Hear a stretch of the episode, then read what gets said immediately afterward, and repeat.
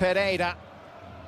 The support from Lovric. Now, Samardzic has a chance. Oh, that's beautiful! The first shot on target in the second minute of play. Samardzic with an exquisite finish. La chiesa Marzic, li mandi in tilt Palla al piede col tuo dribbling è come mi gusta Quando lui ti purga La chiesa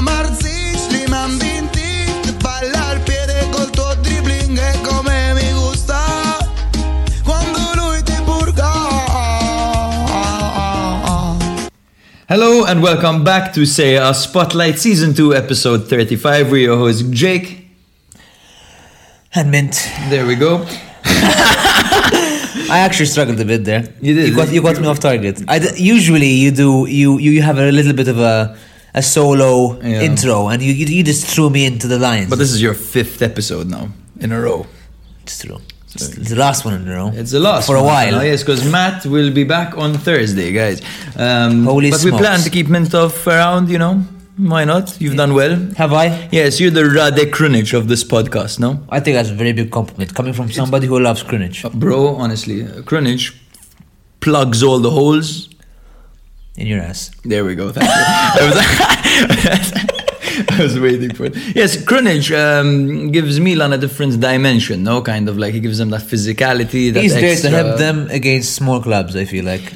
Not only, dude. I mean, in the, against Spurs and Napoli, he was a massive, massive factor as to why Milan actually found success. Maybe in those more games. against Spurs than Napoli, perhaps. I think I think in Napoli, at least the first game, it was all Bennacer. Fair enough, yes. But the second game it was all Calabria. Well, not all, but Yeah. a lot of a, lo- a, lot of it came down in the second game to to Milan's defense. yeah, but I feel like containing Lobotka was practically a three-man job. I wouldn't say it, he was contained so. Uh, yeah, fair enough. Fair That's enough. why. but yes, bro, um, his industry is second to none, and the same can be said about you. Thank you for stepping in. Thank you for being consistent. Thank you for prepping and coming with your little spreadsheets and your your popcorn and your wine. We are drinking Torre. What is it? Torre La Rosé. Torre Rosé Now, yes, Rosé for me isn't really a thing I I would a drink I would usually go for. No? but but it's decent. You know, I'm I'm, I'm enjoying this. You are. Yeah, man. That, that, that's what that's all that counts, man. Yeah, so here we are. Good vibes, good energy. Our goal of the week was Samar Samardzic sliced shot with the outstep um, against none other than who was it? Who was it? Cremonese. Cremonese. Yes, thank you. Where they scored three goals in the first half and just lollygagged their way to victory in the second half. What a goal that was! Out with the outstep. It was a lovely, lovely goal. amazing, I mean, amazing. um, placed. And he didn't have much time to think about No. or to tee himself up. It was purely instinct. I was about to say it was pure instinct. Yeah. it was. There we go. Uh, we're becoming one. We are. Um, honorable mentions: Dominguez with the chip, Koulibaly with the long range effort, Leao dribbling everyone, Lukaku. Whoa! There we go. There we go. My boy's back. There we go. He scored a brace this game. He sure did, and then teed up the last goal. And then teed up the last goal. Um, a fantastic display by him, and the, his second goal was it, it gave us shades of Old Lukaku. Old Lukaku, exactly. Lukaku under Conte, basically. Yeah. Um, and I guess Ilic also deserves a shout out because his goal was from long range, despite Provedel being ass on that goal. Quite That was quite bad, yeah. It was quite bad, yes. Um, our bet this week, bro. Um, as we discussed on the last episode, it was your turn to to orchestrate this bet. So I texted you on Saturday, but got absolutely no reply. I was ghosted. Hold the phone. Hold the before phone. Before we get there. Jake has a habit of asking me for bets. Firstly, at terrible times when I'm just out doing things on a Saturday, as people do. And secondly, you do them like right before the game. game, happens. so what I remember. so what do you expect me to do in five minutes? Yeah, um, I open up Instagram and I find DMs. Like, like, this weekend it happened. I found a DM from from one of our listeners. He was like, "Bet this week." I'm like, "Oh shit!" It's like already half the games have almost been played already. I'm like, "We have to find something to to put." And I decided to put a Jinx bet this time. I apologize. I wanted the top four race to be interesting, so a Juve loss would have been great. So I put um, a Juve win or draw. And you know, Juve win or draw, Jake puts Juve win or draw, Juve lose, you know. And that's just the That's the way the world works at the moment nowadays. I see, I see. Yeah, our, our bets are actually cursed. It's a whole thing. You can ask our listeners No, definitely. The cr- craziest things happen, bro, when we bet. But anyway. If you want to keep up with our um, bets, remember to like, follow Serie Spotlight at Serie Spotlight on TikTok, Instagram, um, Twitter, YouTube, wherever you get anything. So, bro, let's get into the action. The first game is yours, my brother. It's all me. Yes. All eyes on me. For this game, we have Juve against Napoli, with Napoli being hosted by Juve at the Allianz Stadium. The one of the few stadiums I actually know the name of. um, but Napoli, in the end, ended up with the victory. Um, coming into this game, as always, I'll give you the latest form of both clubs, with Napoli coming in with one win, two draws, and two losses, and Juve coming in with the same form with one win, two draws, and two losses as well. Um, actually, this is a very, in terms of head to heads, this is a very um, even encounter with Napoli winning four times, losing four times to Juve, and drawing twice. So, pretty darn equal there. Um, as for the changes to the squad, there were a couple actually in this in this game week. We see that Rugani replaced the injured Bremer in defense. We have Soulé coming in f- for Fagioli, who was still crying. And we have Lozano coming in for Politano um, in Napoli's team, who is also injured. Oliveira for the injured Mario Rui, and Juan Jesus replacing Rahmani, who was not injured but fatigued for sure after the defeat to Milan in the Champions League. Um, a few points uh, to, to mention, of course, was that coming into this game, we can definitely say that Juve were uh, psychologically ahead. They had just received their points back. They had just qualified for the semifinals of the Europa League, and they were facing us a team who had just been dicked for the third time by Milan. They got they crashed out of the Champions League, and um, they fielded a very strong side as well. So yeah, Jake can keep dabbing in the background, but yeah, Napoli fielded a very strong side. So their ammunition was kind of low, um, and they had to bring in the same team to to make sure that they don't lose this huge lead in the league that they have at the moment. So so definitely fatigue and psychological psychology was against Napoli in this game. What do you think, Jake? Um, definitely, bro. Um, I feel like coming into this game, we had a team that was on the up, morale, as you said, like getting those 15 points back was a massive boost for Juve. Suddenly they're in the running for Champions League, right? They're doing very well. They're one of the best teams in the league points wise now. Yeah. Um, Napoli, on the other hand, no, uh, they probably held themselves to a higher regard than their performance against Milan in the Champions League suggested, right? I'm pretty sure they thought that they could get it done. I'm pretty sure they thought this was the year. Many pundits were punditing and saying that they could go all the way. Yeah. In the tournament, there were talks of the of the double, you know, getting Champions League and um, winning the league at the same time. But there is something I would like to say. Um, I found this on Twitter. Um, if you just give me a second to pull it up. Yes, so the big three in Italy, so Milan, Inter, Juventus, have won the league title over 60% of the time in Serie A. Wow. Then you have the likes of Genoa, Torino, Bologna, and Pro Vercelli, who won it 25% of the time. And that leaves uh, very fine margins where, where teams like Roma, Napoli have gone and done it. Lazio, yeah. So it's actually a massive, massive, massive, massive achievement for Napoli to, to win the league. The last time Napoli actually won the league, they partied for months afterwards. You For know, months? for months. Honestly, honestly, there were celebrations for months, and you'd go after. There were there were fucking celebrations for ages after. The Napolitans went mad. And Trip to is- Naples, yo. Trip to Naples would be nice. Um, this is a historic moment for them, and it, It feels is. like this Champions League thing has dampened. Dampened the party a bit. Yeah, it, it's it's put the party out a bit, but Yeah. it shouldn't do that because at the end of it, it's a historic league title They should for still them, be very happy and proud. and they've done it in a remarkable fashion, right? Yes. It's blowing people out the water, blowing are, teams out the water. Um, one other thing I'd like to mention is that um, what I noticed from the Juve team is they still fielded a very strong side in this game. Many starters. Yeah. And my question to you is with Juve getting their points back and now being relatively comfortable in inverted commas to get a Champions League spot. Uh, again, it's not entirely confirmed, but there's a good chance they keep the Champions League spot to, in, in the position they're in, their, their third place, Jake. Yeah, I just need to see the with point 59 points. Thank you, thank you. Um, anyways, uh, my, my point being that with a super important game in the Coppa, Do you think that Juve don't care about that fixture and rather have a solidify a place in the um, in the league? Because I feel like I feel like the Coppa Italia could be, you know, a nice silverware to add to a, a very dark season For sure, yes, So definitely. I, I found it a bit strange that they didn't they didn't substitute a few more players. Look, so so they're granted the Coppa Italia. People look at it as a as a kind of this this trophy that if you don't win it, not a big deal. If you win it, not a big deal, right? Inter, Inter look like they want it. yeah. man. Ev- bro, teams in Italy want the Coppa Italia. The Coppa Italia is is a trophy that, as a big team, you're expected to do well in it. Especially the way it's laid out. You basic you basically start off in the quarterfinal as a big team in the, in the Coppa Italia, right?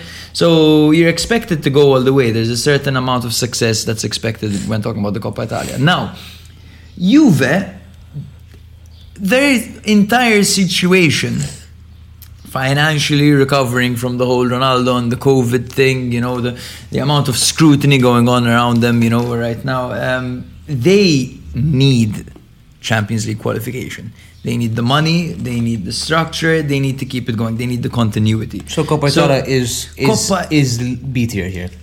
Coppa Italia, I wouldn't even say B tier, but it's not the sole priority. I think when, when you look at the league table right now, you see Milan, Roma, and Inter, and even Atalanta to a certain extent, who beat Lazio. Like they're still fighting for that fourth spot. That fourth spot, the, the top four is, is in it's hot property right now. Yeah. And Juve occupied. Granted, they have 59 points. When you look at Milan and Roma, they're on 56. This isn't a given. No. You can't go against up against Napoli, the best team in the league, while resting 10 players, you know? And and they actually played very well considering they rested the likes of Vlahovic, Chiesa, Di Maria. semi-injured.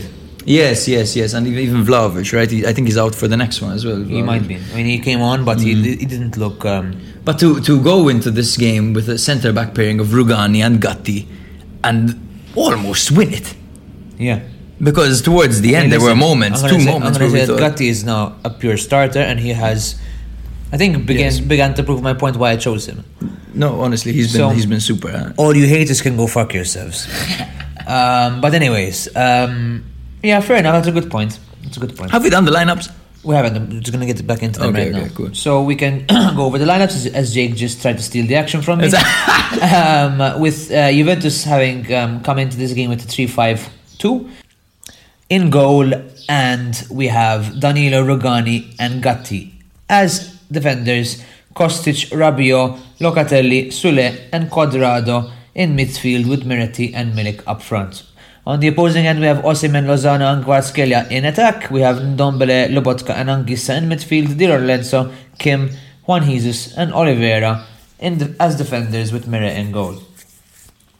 Um, the the game was very tight. It was very end to end, but um, as chances go, there weren't so many to point out to. Um, actually, the first one of of real note, which came super close to a goal, was in the 70th minute when Elmas had the ball on the right wing. He had some superb footwork, dribbled past Rabiot, and cut inside. Elmas then played a, a neat one-two to Di Lorenzo, opening up a pass for Osimhen, who just shot and just hit the post after a deflection, Yeah. and uh, it was very close to a um, for, the first goal of the game. Minutes later, this in the same in the same action, just just minutes later in a corner, Osimhen came close to to scoring from the corner, but he headed the ball right into Szczesny. Um, 10 minutes later, there was a controversial VAR decision which stopped Di Maria from scoring a great solo effort after a foul in favour of Napoli was given when Lobotka was tackled by Juve before the counter attack began. Right in my opinion, there. Good refereeing. Uh, And then in the 91st minute, where the game was still up for grabs and still both teams were fighting tooth and nail for this victory. Damn, I sound cool. Uh, another, another, another goal for Juve was ruled out after Vlahovic stepped in a shot when Chiesa, who managed to dribble past his player, went by the byline, but the ball had just gone out before he passed the ball to his compatriot Vlahovic, and the goal was not given. Minutes later, 1 0, 93rd minute, Elmas managed to um, play a lovely ball into the box. It passed everyone. Mr. Giacomo Raspadori was unmarked. He timed his effort and he sprited a shot. I don't think sprited is a word, but I'm gonna go for it. Let's go for into into goal between Shaz's legs, and he scored to give the Napolitan side a 17 point league lead at the top of Serie A. What? Ah, what a goal! Lovely that goal. connection was amazing. Fuck me to score a goal like that in the 93rd minute. huh? Especially when after all the, the- hate has been given. Well, not hate, but when you're the say a spotlight Napoli flop of the season. You are, um, and then you know he just basically told us to Exactly. Be quiet, lads. Be fucking And- and quiet. I I, play for Napoli. You play in Malta, playing with your willies. Exactly. There we go. Um, Um, the the the thing with um, Raspadori that I enjoy was a goal. After you know, you know, he has been criticized. He had a bad season, let's and honest. it's nice to see that he scores the winner, and his his celebration is so Passionate. pure and passionate, I mean, and, and there's no, it's a huge there's none of that shh or like you know, It's so- full of passion because Yeah. you know he feels it. And I mean, That's um, it. He had the whole city. That was a goal for, and then you can see after the game. You saw the video with the mopeds behind the team bus. Sure, sure, sure. It was crazy, man. Oh my god! Like three people on one bike that are, like behind the bus. It was mad. These guys are crazy, man. Yeah, This, yeah. this basically confirms they've won the league. yeah, yeah, yeah. So, and I um, was, I was convinced Juve were gonna get something by the end of it, and I, I, I, had said to myself, they've done it like twice before this. No, that I Di mean- Maria goal felt felt like it was gonna Yeah, stand. yeah, yeah, yeah. Uh, it was it was very close. It was a very close game. A very very nice game to watch. Probably, probably the best game of the weekend. Um, Mm-hmm. In terms of entertainment, even though there weren't that many chances, like I said, until, until the 70th minute, but the game was so end to end. It was so intense. yeah, yeah. It was lovely to watch. Um, weird week, weird week for Juve. You lose to Napoli in the league, but you've got your points back. You've you've you've got you've gone through the thick of it in the um, uh, Euro, Europa League qualifications. You might have a huge chance to get Champions League back, but you've lost to Napoli, so it's a bit it's a bit weird, eh? I mean, I th- overall, overall, it's still positive. It is positive because of the performance as well. Yes. They they showed up again with Rugani in the starting eleven. You look at Rugani against Victor Osimhen. huh? He had a really good game. He looks mature. Yeah. Um, Allegri can do that can. with players who are who who were promising youth products that never quite lived up to it, and now they're at a certain age where like De Sciglio. Oh, yeah. the De Sciglios, Ruganis. Yes, he makes them look like solid players. You know. Yeah, um, for me, this this was uh, a, a good game by Juve, and I don't think Allegri would be too upset with No. his players. Uh, It's misfortune, right, that their goals didn't stand. I feel like they contained well. Um, They had Kvaratskhelia pretty much on lockdown. Osimhen as well. Osimhen on lockdown, bro. Elmas was the only one where Yeah. I don't think they dealt with him too well. He was quite dangerous the whole game, Yeah. actually. Um, in my opinion, he was man of the match, if you ask me. Yeah. Um, also, and rather my, my last point about this game before we can move on to yours. Um, Juve are still struggling strikers wise. They're still Oh, that- that's- lacking. they're still lacking this pass. But this, that's the this- disconnect between the, the midfield and, No, I have, and I have, the I, I have, um, I have a theory. I mean, maybe now actually, due to the point you just mentioned, this midfield disconnect. Was Pogba meant to be the solution? Of course, yes, yes, yes, yes, yes. You look at Miretti, he wasn't meant to be a starter in this team. Yeah, for sure. You look at Fagioli as well, wasn't even meant to be a starter in this team, and he's played way too many games as a starter considering um, the players they have. I think Paredes and Pogba had a certain amount of expectations to them, and Pogba, of course, has been injured, and Paredes hasn't been up to standard. I still think. Um, I, th- I still think that that's kind of risky business when you bring in two players in a role which is extremely important, and you don't have a backup plan. Almost, you know. I mean, but think about it. If you have, if, if you're playing this 4 4 1 1, and you've got a fully fit squad as this Juve, I don't know if you remember, bro. Um, in our in the episode we recorded with Santi, I had predicted Juve to win the league because of their signings. Remember that? Yeah, I do. Um, it's and, and it is a good team on paper with everyone fit. Because think about it. Imagine you have Rabiot and predicted, I Pogba. predicted Inter, didn't I? Yeah, yeah. so, you, so you have Rabiot and Pogba as the midfield double pivot in a fully fit team. You have Di Maria playing behind Vlahovic, and then on the wings you've got Kostic and I mean, it's a good team. It's yeah, a good sure, team. I, I feel know, like in it's the- in theory. No, it is. It is. I mean, like, like, like we've said many times, you know. And there is creativity On paper, it's the- it's it's the second best team in Italy. Mm-hmm. After we've seen how Napoli have mm-hmm. played, so fair enough. I get that. I I- just still feel like bringing in Pogba, who has had such an weird situation at United, to come in and be the playmaker, doesn't sit too well. But is it the it- playmaker? Because they brought in Di Maria as well. He's a playmaker. No, Di Maria was meant to be. Di Maria is playing where he's meant to be playing. Impact up, sub. up front, either an impact sub or playing up front and being a finisher.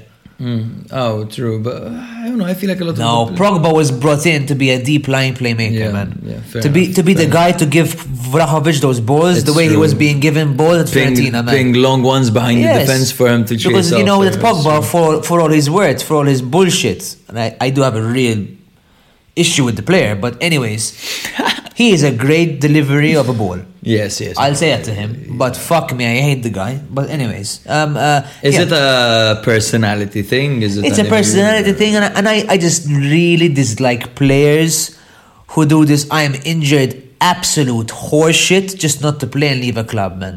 I'd rather they just say I'm not gonna play football. So you think he faked an injury to leave United? This is, this is the same thing as Arnautovic, dude. It's no way. Have you seen the way Arnautovic looks, dude? Have you seen his body? He looks like a fucking Mercedes truck. You're gonna tell me this guy can't be fit, match fit? Lukaku, if you tell me that Lukaku, who still didn't look totally fit, I'd, I'd tell you, I'll give you the benefit of the doubt. so you think Arnautovic is also faking? I, st- I still, I think that probably t- to decrease the bad press. He's been linked to Milan. Arnautovic. Sure, dude. I mean, I, I, I, I can guarantee you, I'll fucking, I'll bet 10 euros with you right now, he comes to and he'll barely be injured. Hmm. Or he'll, be fit from, the, from day one, dude. And this is taking into consideration the Milan curse with injuries, huh? I, But th- th- that's interesting, my, that's interesting, my interesting theory. theory. I it's mean- my theory. I can be totally wrong. You of can, course. but, but I how. I wonder how it works with um, with these professional footballing entities. If you're faking an injury, don't you have medics and people to look into it and Dude, say? there- there's definitely something. I'm not telling you he's totally fit and he's, he's going to get a sick note from the doctor. but there's definitely, I think, like. Uh, I feel like sometimes the press just like the way the clubs handle it is like you know it's like news, dude. Like sometimes they say he's injured, but in reality, like there's, there's a fallout which they don't want to speak about. Uh, you know, and, and and to save to save everyone from the, from the drama. yeah, yeah. You know, because at the end of the day, I still think that there's There, there was a rumor of this back in the day. I'll, I'll never forget it because I was so young and impressionable. Remember Stephan El Shaarawy? No. There was a rumor that his, his injuries were a cover up for a cocaine addiction. Same rumors resurfaced with Mike Maignan recently. You never know, dude. He had the cocaine addiction. You never know, dude. You never know. Uh, But anywho, yeah. what we do know is that Napoli are first. Oh, And what in a 78 transition. Wow, dude. Dude, Wow. that's watch out, dude. Someone get this guy a DJing gig. Like, what a fucking transition. Napoli first with 78 points, and Juve are still in third with 59 points. Um, I think I want to address before we move away from Juventus is um, there are whispers right now in Italy of um, Juve actually being excluded from a European tournament next season, um, and also perhaps even there are whispers of them being relegated. Um, this is because of the whole tax fraud thing that we discussed last episode in the beginning. Um, yeah, so these whisper, these rumors are still are still around. Um, this is way more serious than the capital This gains one- case. this one is bad. because the capital gains praise, uh, case, the inflating prices. That's you know again, We've there's a spoken we- we've subjectivity exactly. it, you know? While while in this situation, it's actually a criminal offense. So Sure, it's fraud. so, yeah, it's fraud. It It's, is, it is, it is fraud. clear fraud, and uh, and yeah. So we'll see. We'll see what happens with Juventus. Um, it's just a roller coaster for their fans right now. I feel so bad for them. You know, it's just like, It's rough, should I be happy? Should I be? We got our points back. Should I, I, be happy? I don't think you should be happy to see to see a team having to deal with such bullshit. At the end of the day, we we we, we poorly we, run, We right? like football. We, we like we we, we we we tune in. We look for, we follow the news. We watch all this stuff because we want entertainment from a very sometimes a rather mundane life. So Yes. we need something to to keep us upbeat and you know to keep this. Depre- it's depressing. It is. It's low key depressing to, to keep reading all this shit. It's just like you know. It's anxiety inducing, you know. It's like, oh, this might happen, and there's a trial, and you're gonna No, it's like, feel, and it's why? like, like, I want to fucking relax. Yeah. And I don't relax when I watch United. Like- Like, I watch United on the fucking weekend. You're gonna give me PTSD. like, why can't, Why can't it be as simple as ah this team played better football for the Yeah. majority of the season, therefore they're in the top four? Why does it have to be this off the field bullshit So we, fucking we, we need dra- we just we just thrive on dramas, people. We just and, need and it. greed, bro. you And know, greed as well, yes. Opportunities come up. Opportunism, opportunism, opportunism. I think I'm fucking up this word, but anyway. Opportunityism. Okay, moving on to the I- next game. I, I like how I tried three times and it's in the same, in the same exact way. It's okay, bro. We're drinking. Lazio nil, Torino one. Oh What? baby, a triple. Crazy, crazy. After a run of three defeats in a row, Torino drew four Serie A matches in a row against Lazio, and that's the history of these two sides. Um, three victories for Lazio in a row, followed up by four draws. Um, so Lazio clearly had the upper hand historically in this tie. Torino are one of the two teams with Udinese against which Lazio have never won in Serie A under Sarri since 2021-2022. Among the sides present in the last two top flight seasons. Okay, so Sarri basically has beaten everyone except for Udinese and Torino since he's taken over Lazio. Holy moly. Yeah. Torino had won only one of their last 18 away league games with 10 draws and 7 losses against Lazio. Um, the last one came 3 1 on 11 December 2017 thanks to goals from. Now, how is this for a throwback, bro? Goals by Alejandro Berenguer. Remember that guy? I used to like him. Tomas Rincon Torino back in the day, and Simone Edera. Remember Oh my guys? god, That- these that's guys are all fucking. Oh man, this is a while ago already, huh? Brother, here is a hot stat about how good Lazio have been this season. They have kept 18 clean sheets in Serie A this season, conceding only 20 goals. In both cases, only Barcelona have done better better in the top five European leagues this season. Holy shit. Um, with 22 um, clean sheets and nine goals conceded. So very I'd love to see their stats in Europe though, Lazio. Nah, they would be awful, bro.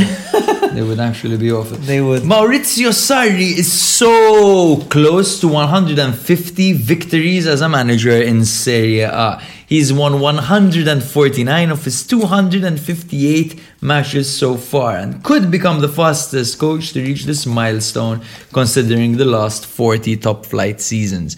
So, respect to Sarri, we'll give him his flowers over here. Now, this game in particular, let's start with the formation. Lazio's formation, we're talking Maurizio Sarri, we're talking 4 3 3. It's Provedel in goal, Hysaj out as the left back, Marusic as the right back with Romagnoli and Patric as a centre back partnership.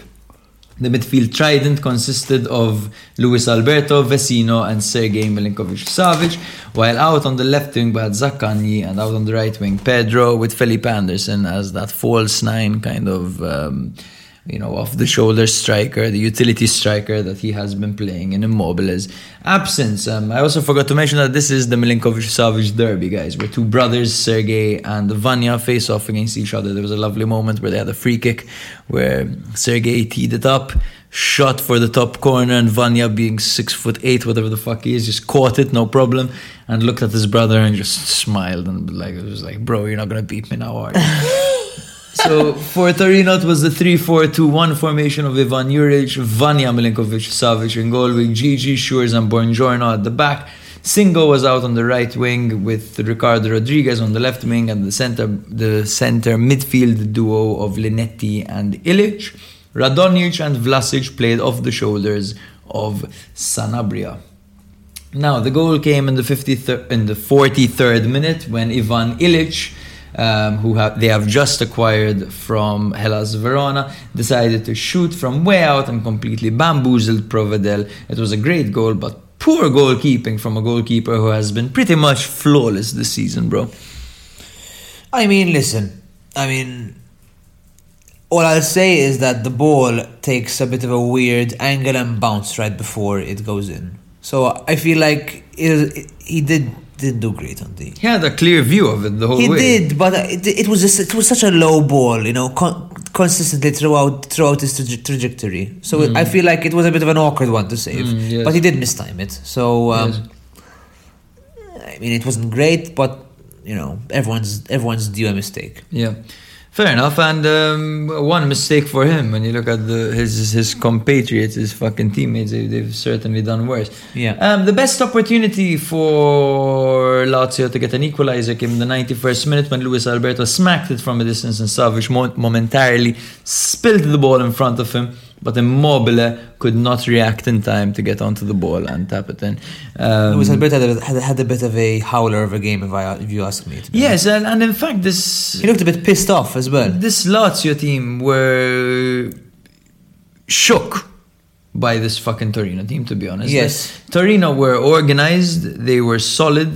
They were they defended as a collective, and and they they suffered for each other. Honestly, dude, Lazio, if you ask me, didn't have one clear opportunity or game. Yes, I- I would agree Honestly, with you. oh, the Luis Alberto shots weren't even that threatening for for, for Mil- Milinkovic Savic. The, the best fucking opportunity came in the 91st minute when And Vanja didn't catch the ball even, immediately. Even that, even that was wasn't Yeah, so great it's not because, even an because the, opportunity. the Torino defenders absolutely suffocated Immobile. Yeah, he yeah, had yeah. no, he wasn't going to get to that ball. No Yeah. chance, dude. So I think Djidji Schuurs and Buongiorno were amazing. Vanja has this amazing ability to control the players in front of him and to, to manage the defense and his area very, very well. He's a commanding figure. There isn't much that's going to beat a guy who's six foot eight, six No. foot seven. He's a, he's a really. fantastic goalkeeper. Yeah. And these are the games where Lazio do miss a prolific goal scorer. They sure bloody do, man. Yeah, and, and I feel like Vecino really struggled this game as well. I feel like he, he was out of sorts. Yes, out yes. of sorts. I mean, I think- there are reasons why um, Inter have let him go. Yeah, I mean, yeah, definitely. It's safe to say that Ivan Juric knows what he's working with. He knows the strengths of his squad as he only made two substitutions this game. He beat Maurizio Sarri at his own game of um, not making many substitutions over here. Um, he brought on just Karamoh and Gravillon, and clearly that is what he wanted, and it worked. Yes, solid unit. Torino are a solid unit, and um, they really demonstrated it. And they tend to show up in big games, Torino, don't they? A bit like Sassuolo. A bit like Sassuolo, yes. Um, yeah, so we'll see. Very exciting times for Torino, as we discussed recently. Yeah. Uh, their their coach is a very promising manager, and they're they're, they're buying young players as well. So we'll see what happens with them. Torino are currently in 11th with 42 points, while Lazio still sit in second with 61 points. Mintoff. Yes, sir. I believe the next game is Atalanta versus Roma. And you would not have bet on Atalanta winning this game, but oh boy, did they show up, winning 3 1 against the Romanese side. Shout out to Luke Grima, he called it. Oh, did he? Yes. Damn, Grima, you on fire. Um, as for the form coming into this game, we have Atalanta coming in with two wins, one draw, and two losses, whereas Roma came in with four wins and one loss. Absolutely fiery form from Domo Romanese. Um, however, this was still a, s- a fixture which leaned towards Atalanta with five wins, three draws, two losses against Roma. However, lately Roma were perhaps getting the number over Atalanta in the last few fixtures, having just won the reverse fixture against Atalanta in 2022. Um, as for Atalanta and some stats about the club in general, we have the fact that they have earned just 14, pro- 14 points across their 11 matches in the second half of the season. Damn. Just, just one more than they collected in the first 11 matches of 2021 and 2022. Hmm. in each of the previous seasons for the Gasperini era, the, the Bergamaschi have always done better in the second half of the season, but it's not looking like that kind of season this year. Not at all. Au contraire. Au contraire, indeed. Mon frère. However, Roma have kept nine clean sheets across 2023 in Serie A. Only Barcelona have kept more with 11 in the Big Five leagues this year. Napoli, Lazio, and Reims have also kept nine. Damn. Why do you keep the timer on your laptop to black it out every every how what is it five minutes? Probably- Five minutes of less. activity. Yeah, it, it goes black really quickly. Your screen. Save that fucking power, bro. Uh, anyways, we're off to some more stats. We have Roma also um, in the Big Five this in the Big Five this year. Um, having faced more shots than anyone else, uh, with 166 shots outside the box, with Man City conceding 152, um, which is which is Wow. quite quite a lot still, but just it just goes to show how few shots are conceded inside the goal for Roma and how solid of a unit they are that teams are forced to take shots outside the box. Yeah. Basically saying inside the box you have no bloody chance. Yeah, there's Mancini in the box. You'd have to be mad to go anywhere near Yeah. that guy, let me tell you. I don't know if you saw the, the clip of him in the Europa League where he busted his face. He busted his nose and he had a he had like a crazy nosebleed and he was down on the floor holding his nose. But the opposition had the ball, so he just got up and he charged the opposition and he won the ball back and he cleared it. Then there's Ah, a yes, clip I of have, him have, covered I in have. blood and he just like licks the blood and tastes and spits it out. He's a, he's an animal. dude. He is a fucking animal. And, and I was I was talking to Sarah. Um, Sarah, my, my girlfriend, studied psychology, and I was like, what what is it about these people, these characters that that makes them the way they are? Is it because they're serial winners? They hate losing? Is it a a personality thing that they don't want to appear weak? What, what is it about this type of player, the Gianluca Mancini's of the game? What is it about them? I really think it just boils down to having high adrenaline, man, and they, they, that's what they feed off. They feed off this high adrenaline game. But adrenaline might make you scream in the referee's face and complain, you know? Adrenaline works in different ways. Yeah. Adrenaline, adrenaline. Why does it work in this way for him? You know what I mean? Like, I think he's just a very driven player, man. Yeah. Very no nonsense. Yeah, and I think he fucking hates losing. I think he hates, and more than losing the game itself, I think he, if Mancini loses a 50 50, he's going to be pissed, you know? Like, way more pissed than the average person. Yeah, could be. It could be. Yeah, I mean that's that, that's it's fair. It's fair. It's fair. Um, fair analysis. um, but yeah, check your anal cavities. Um, we have a few. I don't know where that one. I have no. I have no idea where that one came from. Check them. Yeah, check your uh, check your gooch. Um, as for some notable changes in the lineups, we've got Zapata coming in for the injured Lookman. We have Pasalic coming in for Højlund, which was a bit of an interesting decision by Gasperini. Uh, we have Ibanez coming in for Smalling, who is also injured. Bove came in for Matic or Wijnaldum. Um, either of them were, were not fit for this game. And we have Solbakken coming in for Dib- coming in for Dybala, who was also not really fit for this game, having just played quite an important fixture against Feyenoord in the Europa League. Um, as for the lineups themselves, we have we have Atalanta with their classic 3-4-2-1 with Sportiello in goal, Toloi, Djimsiti and Scalvini as centre backs, Zappa Zappacosta, de Roon, Ederson and Maehle in midfield, Koopmeiners, Pasalic as attacking midfielders and Zapata playing as the lone striker.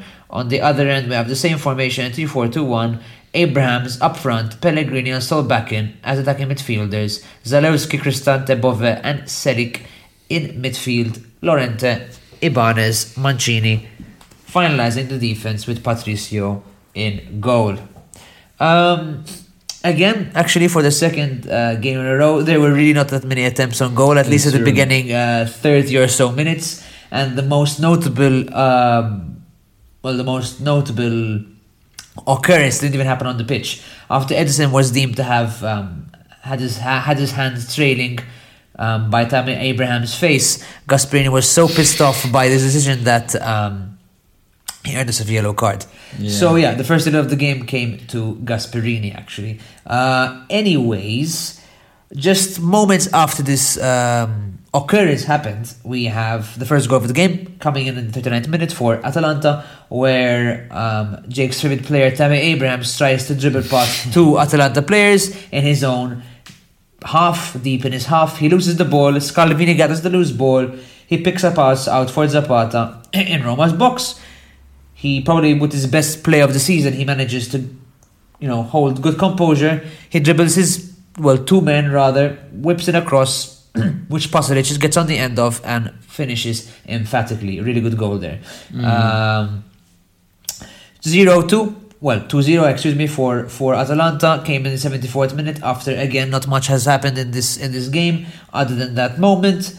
Coop Miner sent in a cross to uh, excuse me to from a corner. Palomino cracked the header out towards goal, which was relatively well saved by Rui Patricio, but he did not manage to um, fall to the attack enough. The ball fell handsomely for Toloi, who a shot at, at goal. Unfortunately, Llorente was not able to deflect it out of the box, out of the, out of the goal, sorry, and the ball still managed to go in. The captain, who's had a very topsy turvy season, grabbed a goal for his his club and um, a very important one at that. I would say he's had his worst season in a while. He has, and that goal you could really see, See that goal really made a fucking impact on him, man. him, man. He was fucking his. Uh, he, it looked like he was about to cry, man. Yeah, yeah. I I love I love when players who are underperforming score, man. It's so It's such so, a nice feeling.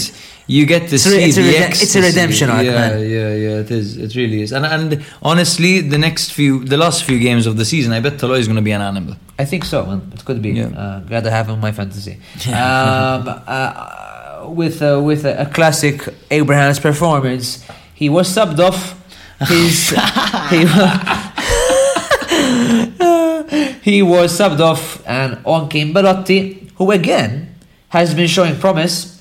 He received the ball in Atalanta's half. He played a really neat back heel to Pellegrini, who Yeah. charged forward, and Pellegrini managed to finish a very well timed shot in the bottom right hand goal, giving Roma a lifeline to 1. The Belotti link up, dude. Many people said that ah, Belotti is just a finisher. He's just opportunistic. That's why he scored the goals he scored. No chance. Belotti's technical. Belotti's clever. Belotti knows how to link up with his teammates does, very well does, outside the area. Um, I really we'll, we'll speak about that in a minute. Um, however, this is the end of the the highlights of this game. Three one, as we had alluded to at the beginning. Uh, seconds after just conceding, Atalanta hoofed the ball up forward towards Coop Miners. Llorente did very well to shield the ball, to wait for um, uh, his um, his keeper to come and collect. Rui Patricio absolutely fumbles the ball and gives Scoop Miners an open goal to tap into 3 1. Thank you very much. He Game also- over. He also gives Jake a nice solid one on fantasy football. I'm glad and a nice solid L for Jake in fantasy football as well.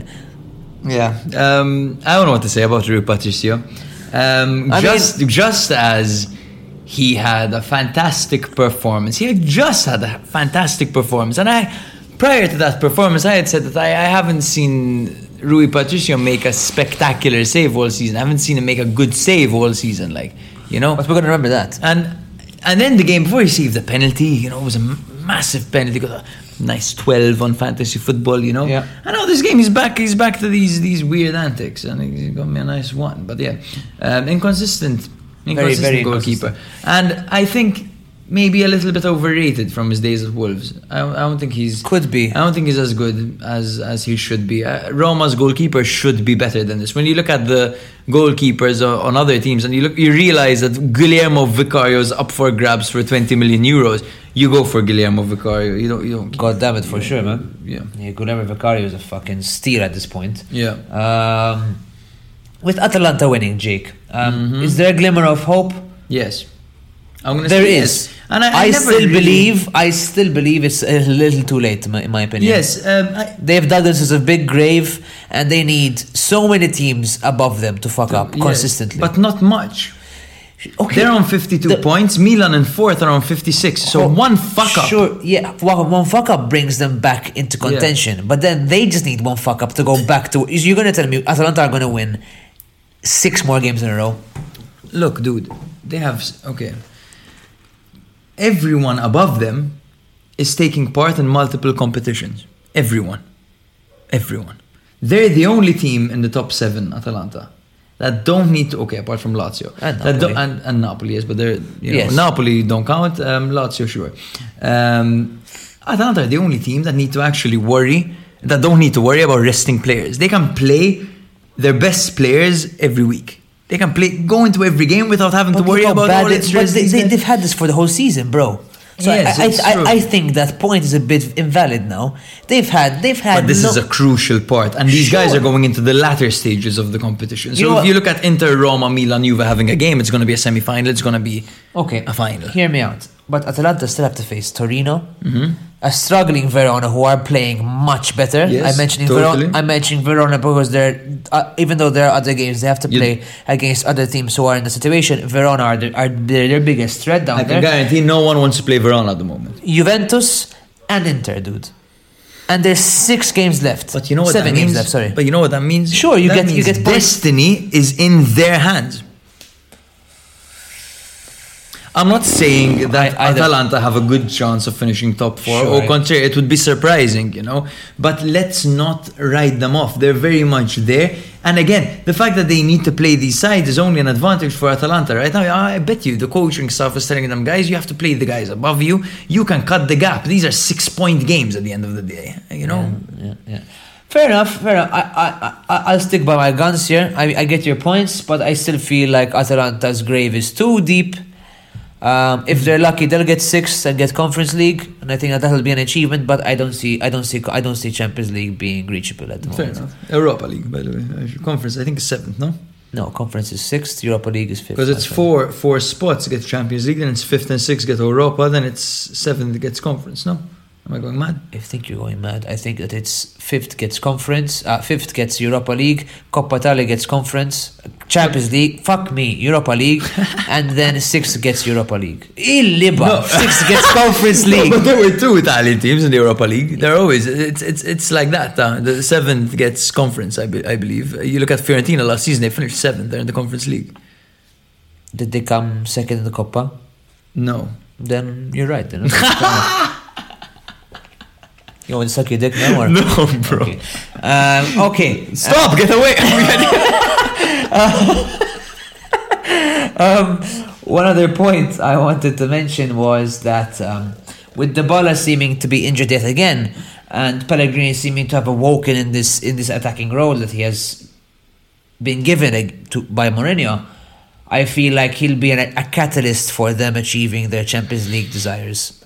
Yes, um, especially with Dybala injured. Now, I I, I have um, a point to make. So Dybala right now is coming on for ten minutes, getting fucking cunt punted by Palomino and falling injured again and limping off the pitch. Right? Um, he's not looking fit right now, No. Dybala, and and it's Needs to be rested. Yes, it's surprising that he's actually managed a full season without many injuries, um, uncharacteristically. Um, but even more concerningly for Roma is the Smalling injury at the back. Smalling is, He's, is a he's, he's massive key. injury. yeah, and now key. Laurentiis injured. So okay, they've got Llorente and he's Smalling injured. injured at the back. Yeah, yeah. They've got Dybala injured up front with Abraham and Belotti struggling to score goals, playing okay, right? Belotti's been playing better. Abrams playing okay. Yeah, again, of uh, when up you- outside do you want, the do you box, want, you want to go check decent. the way he uh, gave Atalanta the first yeah, goal? I, I, I know, I know. Okay. Um, there was actually a, a Juve point I wanted to mention as well that I forgot to mention the fact that um, Cuadrado dived Yes, he did. in the in the In the opposition box. and their counter attack Led to a goal. So Fagioli, not realizing he had to cover the gap left by Cuadrado, and he didn't cover it at all, and it left a massive hole, and that's how they scored. And it's heartbreaking for Fagioli because he just had a. It's not his fault entirely, but he, he had to cover that fucking hole left by Cuadrado. I, mean, I don't think he realized it. But yes, that's two mistakes in a row for him. It's a bit of a tough time in his career, but I'm sure he'll persevere. Yeah. Um, yes, but Roma right now are looking a little bit uh, deflated. They do. I let's not ignore the fact that they just had to play Feyenoord. It was a 120 minute game. Yes, yes, It took yes. a lot out of them. So I think that it was a struggle in general. Yes. I do think that Roma will bounce back in the next game, but that's just my opinion. They don't have an easy one. I believe that they have to play Salernitana, but I could be wrong about that. Fuck. But uh, that is never an easy game to face.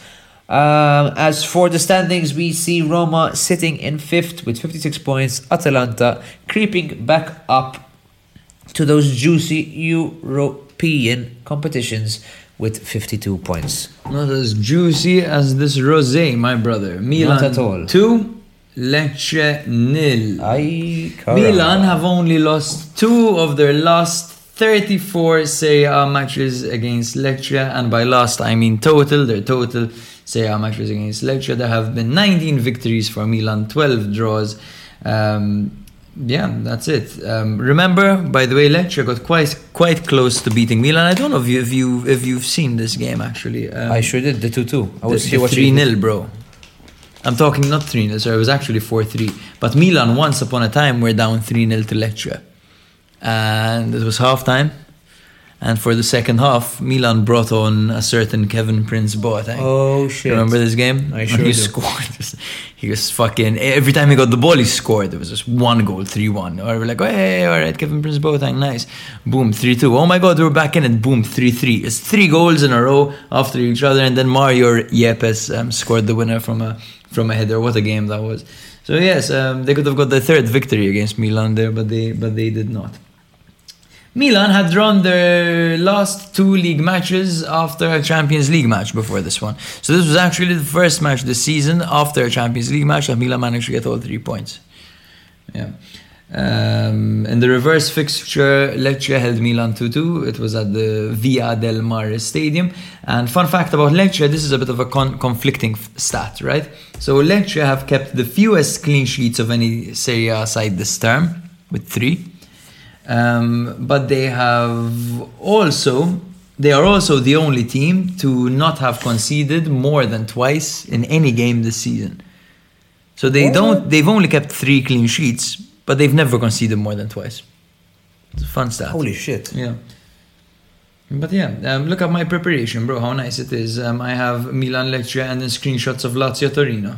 Um, very good, Jake. How good. Do you want to say the lineups for Milan and Lecce? Yeah, that would be that would be great. Um, just buy me some time here, mint, please. Sure. Um, by the way, guys, um, especially with this game, with Milan just having qualified for um, the Champions League semi-finals, um, it was still a very enticing fixture for them to deal with, purely purely because of um, match match match fitness and the fact that um, they still had to field an important team because they're the fact that Juve have just been given their points back meant that they can't take any game lightly, especially games like this where they're facing teams in the relegation zone. Yes, um, thank you very much for stalling, um, particularly against a team um, that managed to score two goals and bamboozle you from the get-go in the reverse fixture. But yes, 4-2-3-1 formation for Stefano Pioli back at Milan's best. Mike Maignan in goal, the Eagle. Caw!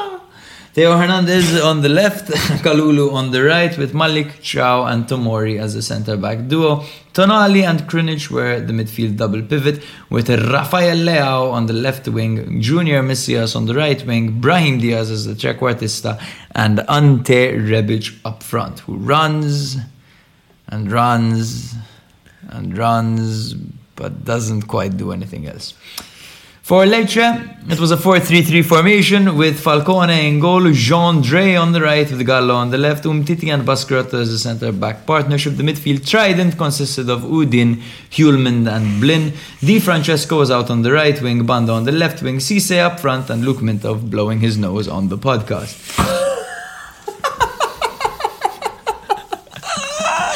Oh god, you little cunt.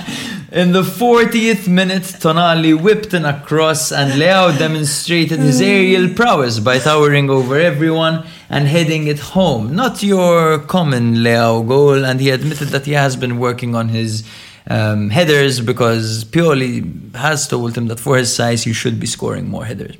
He should be better in the air. He needs to be giving better head. He needs to be giving better head, and he gave better head over here in the 40th minute. Fantastic head by Rafael Leao to send Milan 1 0 up in half time. In the second half, in the 75th minute, there were shades of Leao against Napoli at the Maradona, but this time Leao did it all alone. He did not need to square it this time. Great solo goal as he made his way past the Lecce team, shimmied to get some space over Baschirotto at the end and just guided into the bottom corner. What a goal by Rafael Leao. Brother, Rafael Leao, is he top three in his position in the world? I'm just going to ask these bombastic questions now. Top three Leao position? Top three in the world. Left wing. Yeah, yeah, yeah. I, I, I- know. I know where, I know where he plays, Jake. Um, Nothing general, like.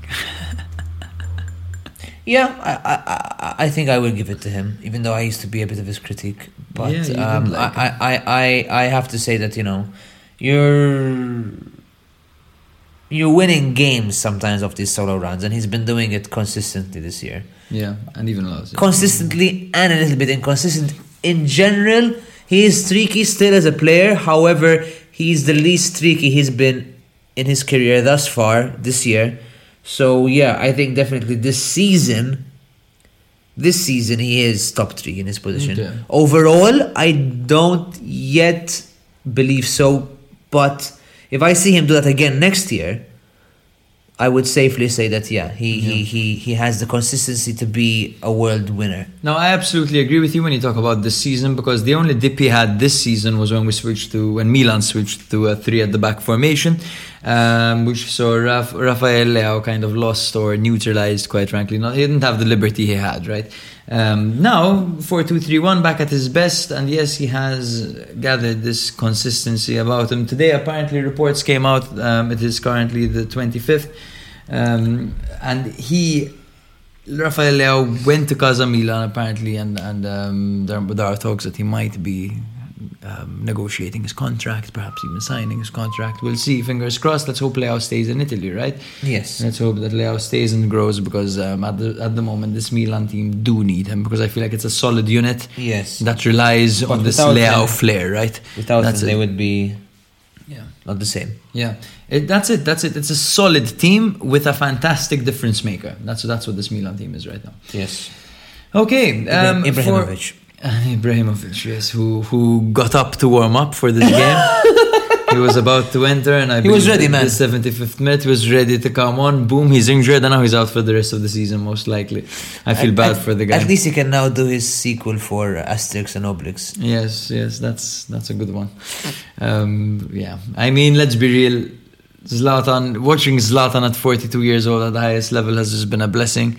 I personally love watching. Whenever he comes on, I love watching. I don't take my eyes off him. It's just fun seeing. It's fun seeing someone so old, so disadvantaged against people who are in their prime physically. You know, you get knocked at 20, you get up immediately.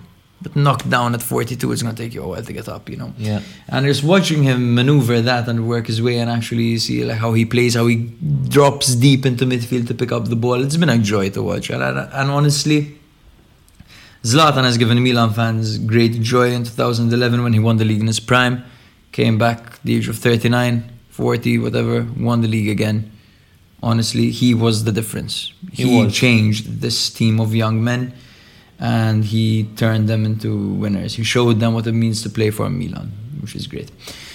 Lecce put up a decent fight, um, but struggled to create anything concrete, um, especially when you look at Malick Thiaw, Tomori, and Maignan at the back. Um, they struggle to get past anything. They, they, for some reason, these teams decide not to pl- start their best players. Right, this is a habit Uh, in Italy. I don't know why. You have Gabriel Strefezza, who's been incredible all season. You only bring him on in the what was it? The 65th minute. In the 65th minute, there is like, why would you bring on your best player in the 65th minute? Honestly. Mind games, Jake. Mind games. There we go. Um, but yeah, um, they fought nobly, but it was not enough. Lecce currently sit in 16th with 28 points, dangerously close to the relegation. Oh, definitely, dude. the relegation pool. Uh, you look at Verona right now; they're on 26. They have rocketed up. Verona, Yes. 26 points. Lecce on 28. At this point, it could be anyone relegated. Don't count out Empoli. Don't count out Salernitana. For me, Salernitana play too well to be relegated. I think Salernitana have re- reached safety more or less. Yeah.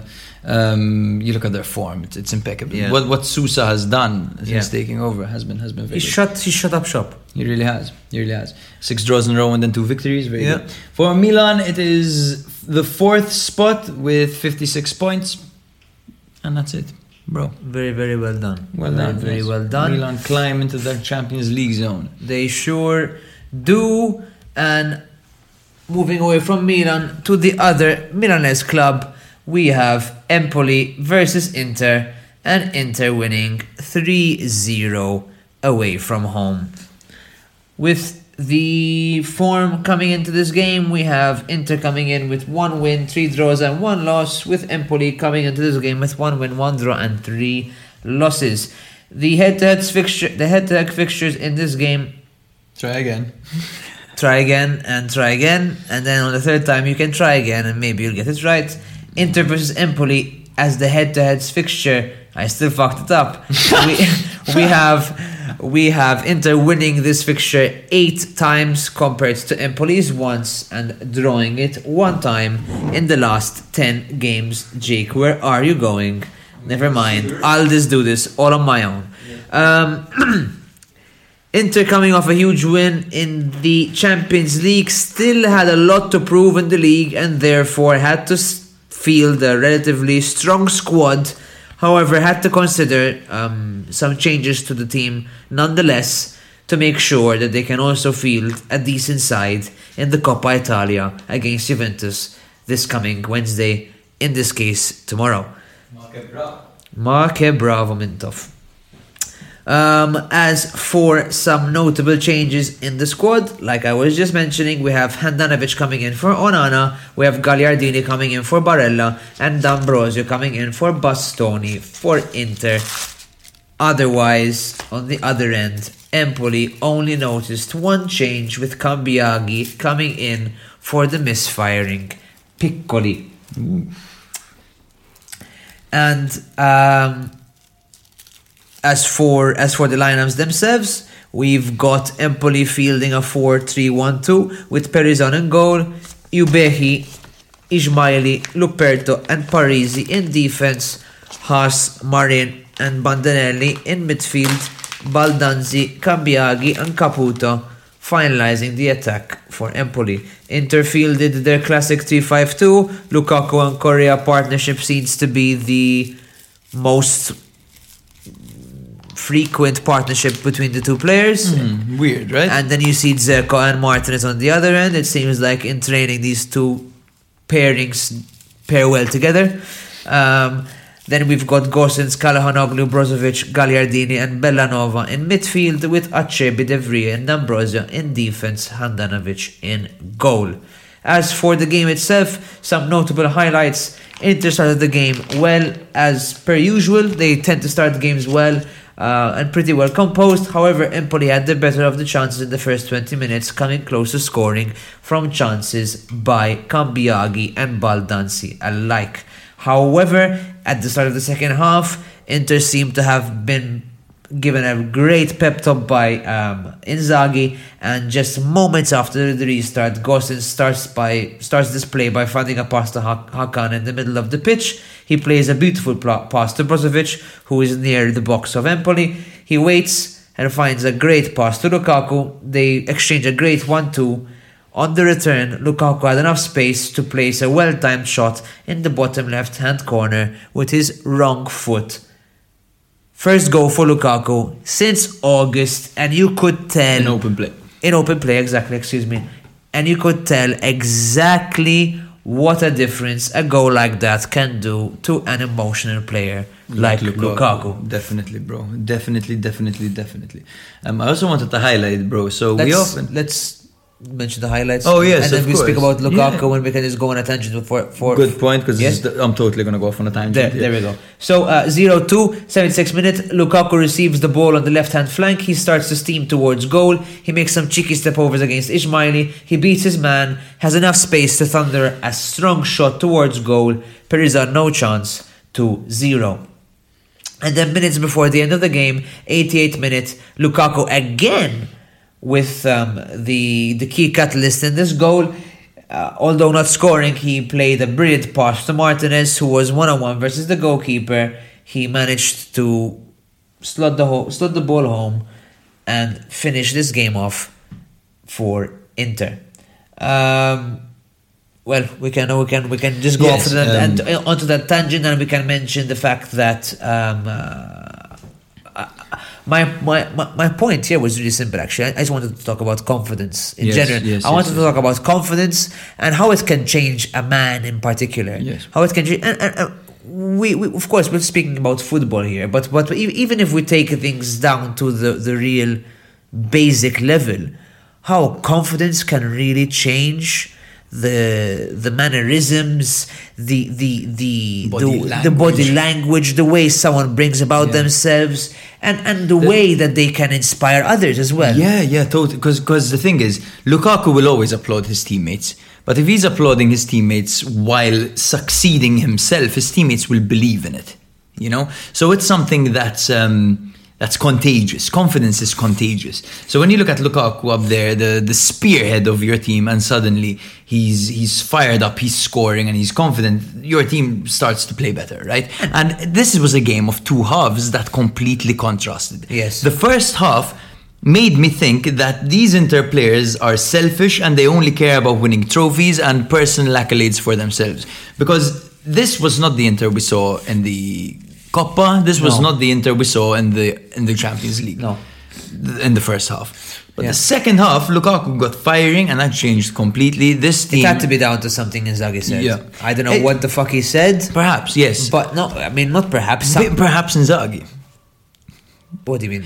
Could have been someone else. You know, the, the Ah. Pa- Parolo did say in an interview recently that he leaves the that Inzaghi tends to leave the management side of the of football. think to the Lukaku riled everyone up? It could be. I mean, you look at, for example, You know why? the, you know, dressing room. That could be a good point. You know why? Because Lukaku mentioned after the game. I'm, I'm really sorry I interrupted you. It's but okay, I, it's I- okay, I really please. think it's a valid point. Yeah. And Lukaku said that this game in general was for the Intervans. He wanted to thank them for the support and Inter in general how they've supported his re- refacilitation back to football after re- after what he believes to be his only bad injury his whole career. Hmm. And um, uh, it's now time to repay the favor. yes, yes. So uh, it could be that Lukaku said, guys, what the fuck are we doing Yeah. again? Let's start to play as a team.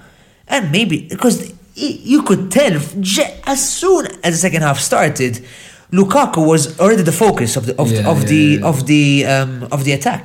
Yeah. Like Brozovic knew he wanted to have that one two with Lukaku. Yeah.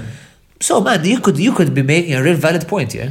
Totally, bro. And you look at the the fight that there was um, between Onana and Brozovic. I don't know if you saw that. Yeah, that. I did. Who stepped in the middle and made Lukaku. two athletes look like children? Lukaku. It was Lukaku. Lukaku and um, I think it was D'Ambrosio as well. Dam- yeah, yeah, exactly. There we go. A mature leader in D'Ambrosio, who the only, I'm sure not the only, but but one of the main reasons they keep D'Ambrosio around is because of his personality. Yes. and that's a massive thing in football. You look at you look at Bologna with their modern coach in Motta, who really values athletic players, for example, and you look at De Silvestri, who hasn't got a sniff under Motta.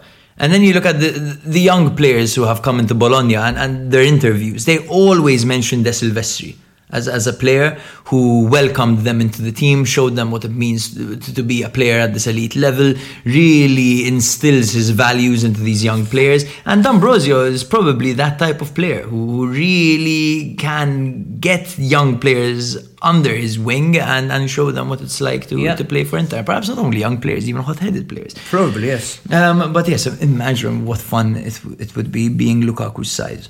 The fact that you can walk between a guy like Brozovic and, and, and a guy like Onana, two athletes, six And- foot tall, and, and just belittle them. and belittle them. That's it. They they stopped. They do, dude. Are you gonna fucking challenge Lukaku, dude? Even Ibra wasn't super confident against Yeah. challenging Lukaku. And you know what? You know what Ibra, Mister Yeah, fucking and has been- karate man, can do to somebody. Yeah, stealing bicycles in his youth. Yeah. so uh, yeah, it's it's it's a fair point. Um,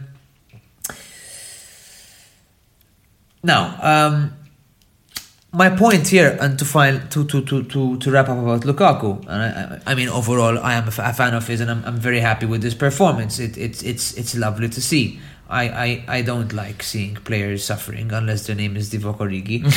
um, but um, can he save interseason in the league and overall? Is it time? Honestly- Or is it a one off now? honestly, at this point, the going has got tough, and the tough have got going, dude. Hmm. And that's that's it. You look at Inter right now. What what do they need? When you look at the, their poor run coming into this, they hadn't won a game in a while in Serie Yes, A. yes. And this was the moment where, where they needed their their main goal scoring out. This was this was what was missing for Inter in in the in the last few games because the chances were being created. They were just not converting them. Yes. So Lukaku converting them at this time in the season could be crucial for them in their fight for It Champions League. really bloody could, man. And- and let's see in the Coppa and that Italia could well. be crucial for his career, dude. Yeah. I, Yeah, yeah. I think Lukaku has realized that he may not be so um, so well sought after at the moment, and he might be counting his blessings that Inter are still giving him a chance, and he might believe that Inter still is his his is his most likely um, chance for some more silverware. Yes, Uh, or some more chance to- at the top team. This is no, that's my point. Yeah. Silverware at the top team Yeah, because he's not yeah. going to go to to the likes of another top club.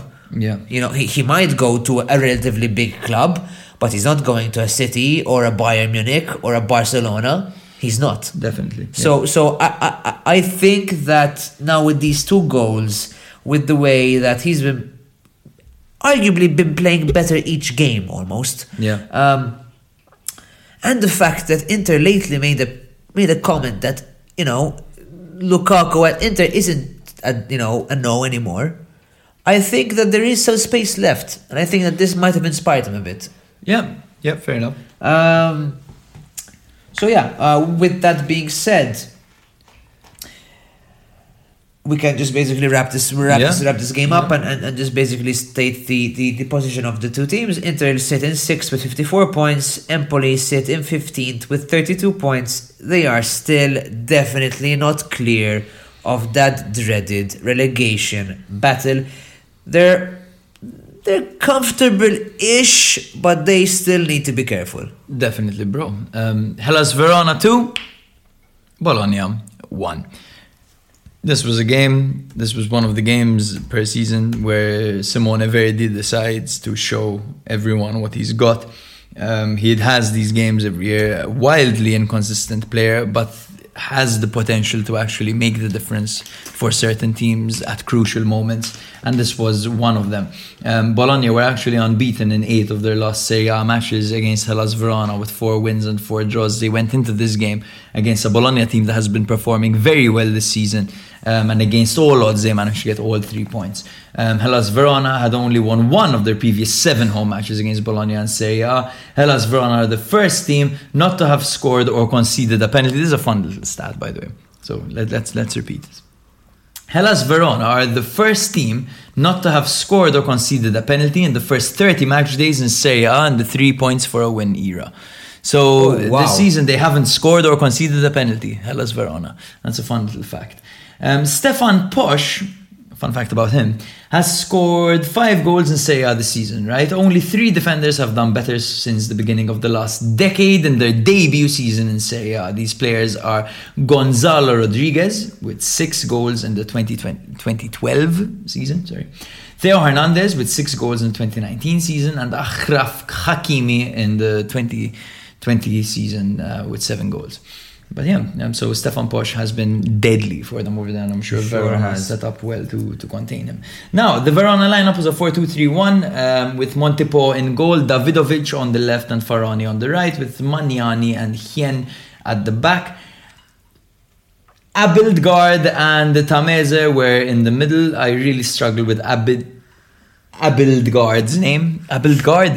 Abildgaard. I mean, man, you're looking at the guy who can't even fucking speak English. yeah.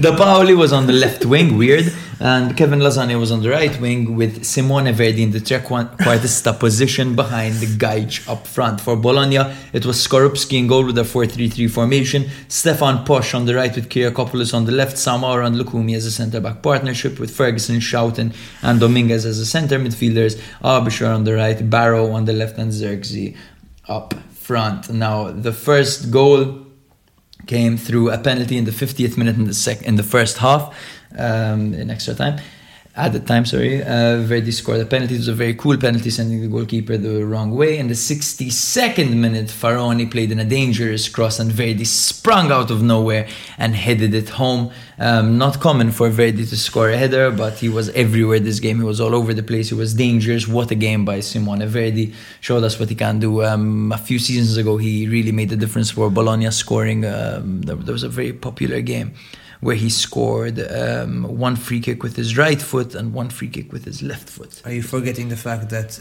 Verdi had probably the craziest end of the season with Salernitana? Salernitana as well, yes, he was part of the reason that miracle for Salernitana actually paid off. So Verdi They always has this thing, guy, honestly, yes. He goes to the newly promoted C- team, he proves himself, and then he goes to a slightly higher team, dips a little bit, then when the going gets tough, he shows up and makes a difference again.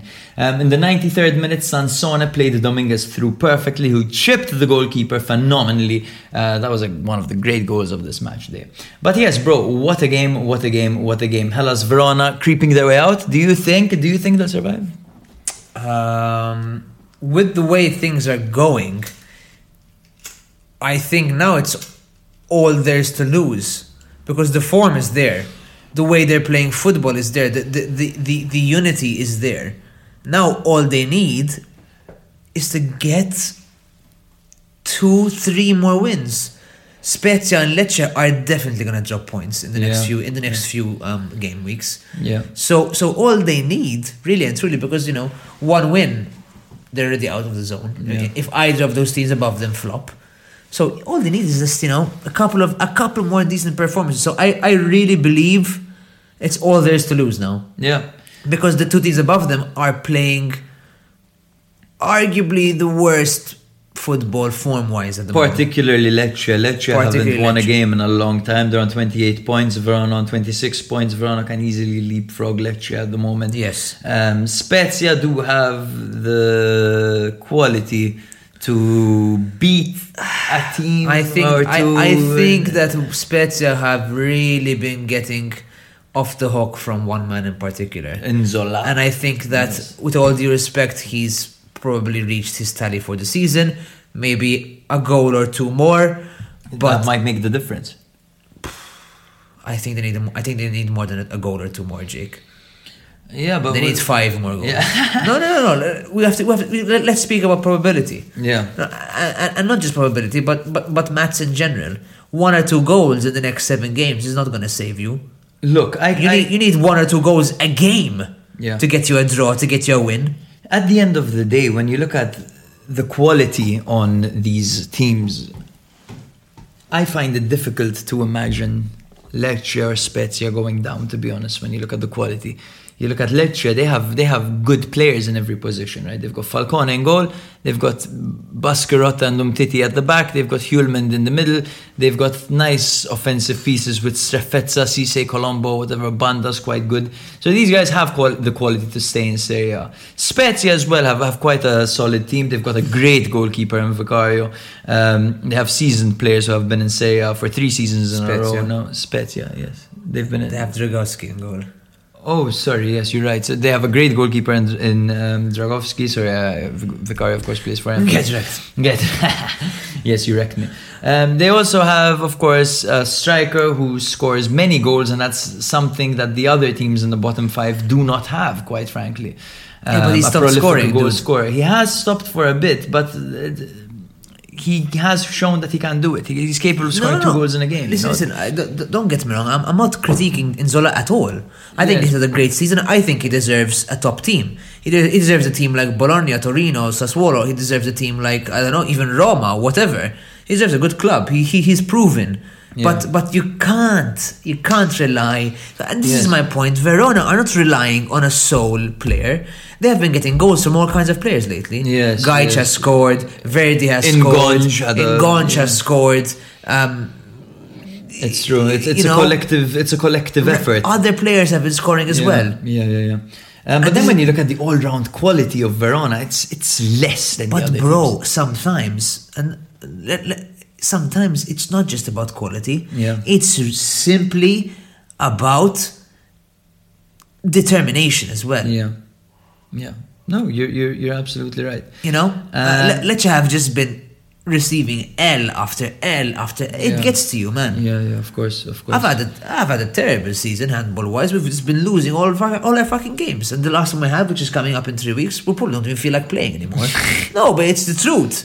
If you've just been losing all the fucking season, you know, training's gonna not gonna be as intense. You're not gonna want it as more. You're gonna feel like, oh, whatever, the season's done anyways. You know, you're kind of giving up that ge- defeatist attitude. It unfortunately it creeps into the side, and I feel like Verona have slowly but surely grinded out a winner's mentality. Yeah, um, it's true. It's true. The, And again, I- I- the going I- has got tough. And I think going. I think they just might have enough. They just might have enough. Yeah. Um, personally, going coming into the season, I did not think that Hellas Verona would be in this position right now. I thought they'd be, they'd be better, maybe 14th, that type of that they're 14th, 13th. Yeah.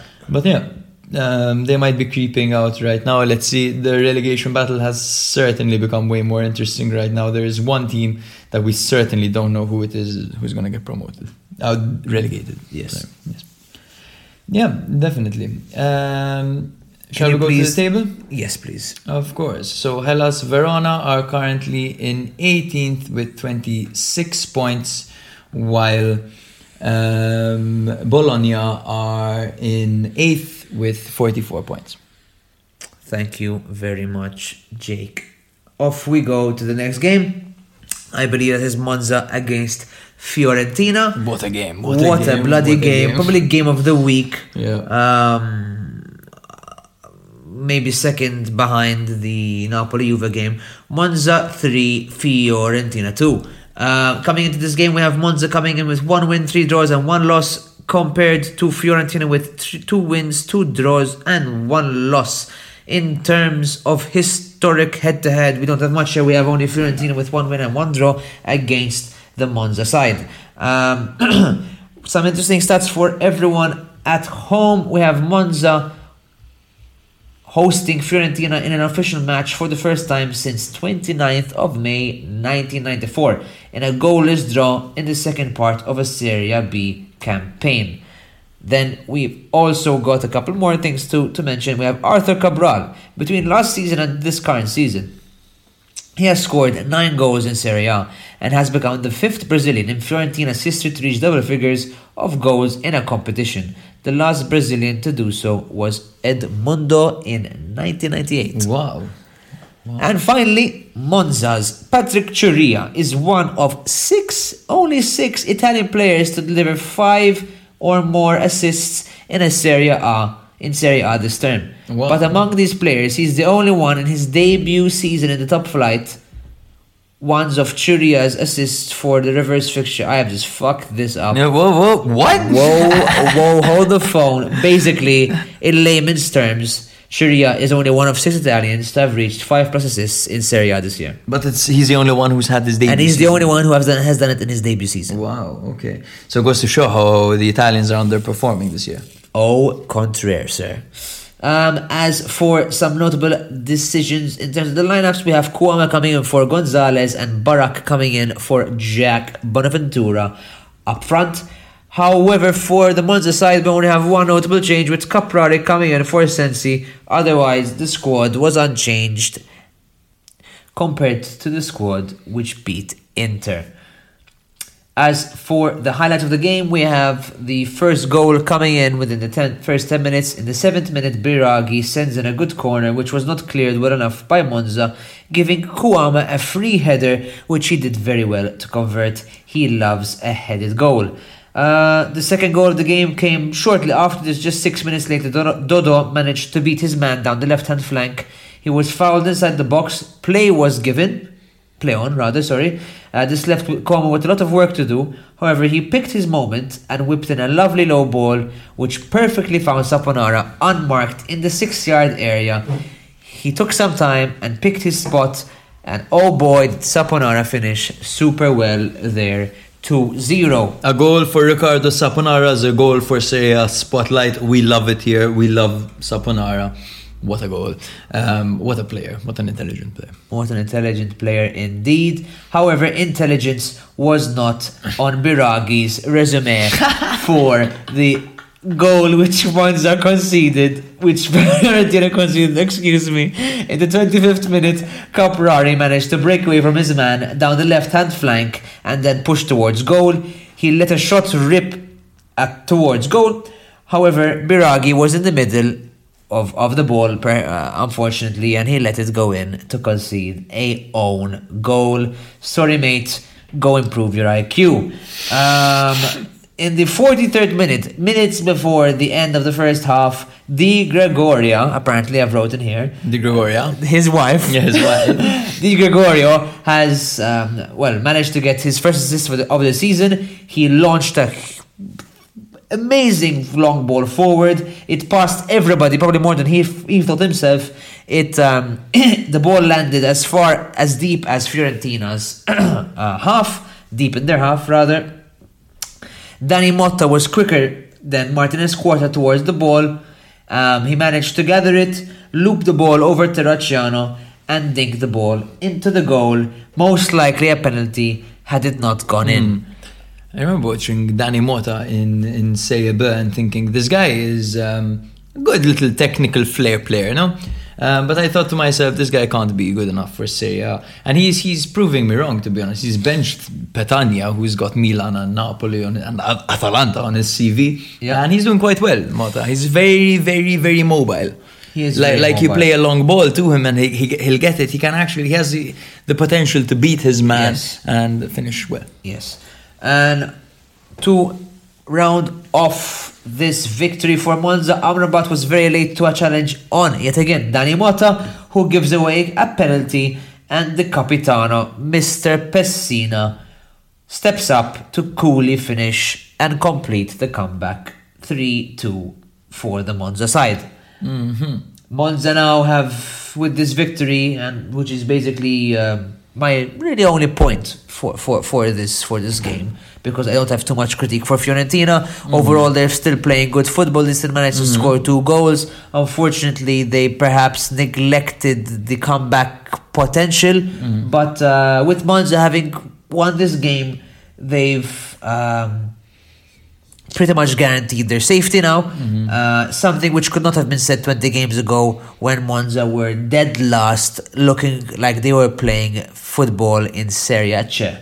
So um, Yeah, with Stroppa, right? Stroppa really didn't get them going. he sure didn't. He sure bloody didn't. But must be said, Palladino Is has a been genius. Yeah, yeah. One of the most underrated coaches this Absolutely, campaign. absolutely. Um, one point.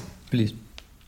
So now with Monza maybe feeling a little bit relaxed that they kind of have safety almost assured, almost assured.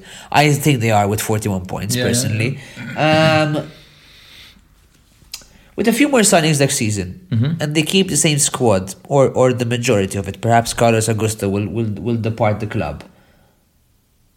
Could they be a midfield midfield table team next year? I think they could. I think right now, as it stands, they are a mid-table team. Um, I think right now, as it stands, their objective would be let let's get that tenth spot. Let's solidify it. Let's finish tenth because finishing tenth will give will give you a great foundation to improve the following season. Right. You mean financially or just in general as, Everything, as, as, a milestone? At- attract even even the fact that, like when it comes to attracting players, you look at the player and you say, okay, this season, this was our first season in Serie A with our first season with big investment. We finished tenth. We bring you in, we bring him in, and we keep him. We're pushing for Europe, yeah. and that's all it takes. That's all it'll take, you know. So, with, Um, with that being said, yeah.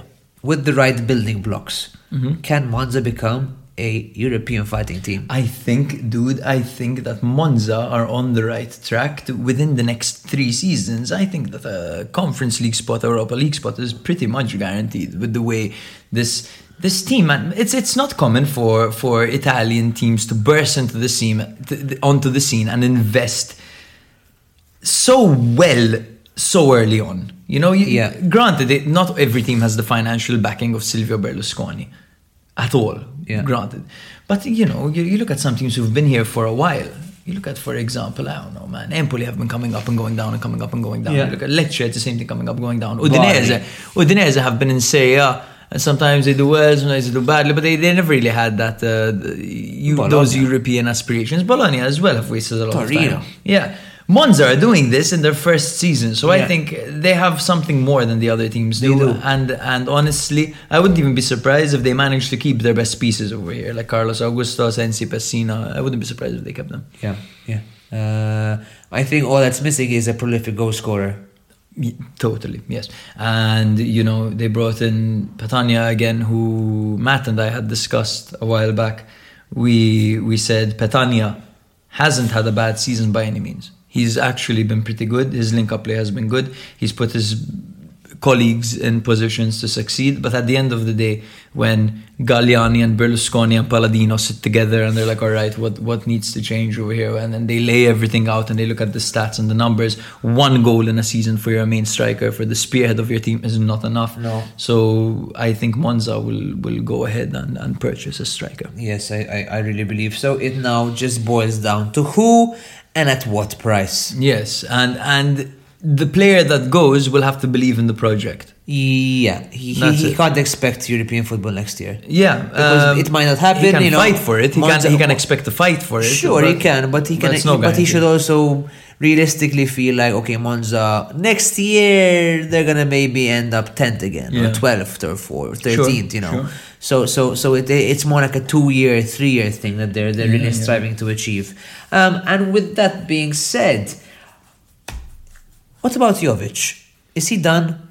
Jovic, I feel like um, with the performance he put up in the Champions League, missing in the Conference League, sorry, missing so many opportunities and just looking so out of sorts. I feel like Cabral was watching that game thinking, "Ah, "I'm all right. Yeah. I'm fine. You Yeah. know, I can. Uh, I'm going to be starting in the league, and and it's true. Cabral has been better than Jovic. As simple Yeah. as that. As simple Yes. as that. No one expected Jovic to be this bad. I think Mm, Probably not. No. This bad maybe is a bit harsh, but Yes. this yes. No, he's been bad. he honestly He's been he played for. Real Madrid, dude. Yeah, yeah, yeah, yeah, yeah, yeah. yeah. So there were even at Eintracht he was better. Sure, dude. He was amazing. Eintracht, he was a force Yeah, to be reckoned yeah. with. There were there, there's a montage of Rebic setting him up and celebrating before before he even scored. So he'd play the ball to Jovic, put his arms in the air, celebrating, and the Jovic would like round the goalkeeper and finish. And Rebic would have been celebrating for the past ten seconds. Quite quite a fun little montage. Uh, seriously, very interesting. Uh, ex- excuse the Slack notification. Someone at work is asking for my assistance, but I will reply tomorrow. Um, to finally mention one other thing, with that win, Monza creep up to 12th in f- with 41 points, only one point below Fiorentina. On a topic that we've been speaking about, that they won their 10th place spot, Fiorentina are in 10th with 42 points. This is seriously close. It is, it is. And at this Between point, I feel like- 8th and 13th. I, I, I've been interrupting you a lot today. No, honestly, I- I I, I think that- interrupted you, and you inter- like it's you know. I mean, we're drinking. Can we just kiss? after the app, bro. um, I, I do feel like Fiorentina, though, with these last two, three results, have really blown their Conference League hopes. I feel like they're going to have to go all the way in that tournament in order to achieve European qualification. Because I don't know, you look, you look at Bologna and Atalanta. I feel like at the end of the day, that Conference League spots between them and Atalanta do look. uh, they- I think they they have they have enough of a gap to to to go ahead and, and qualify. I, I don't think Bologna can do it at this point. 44 and 52.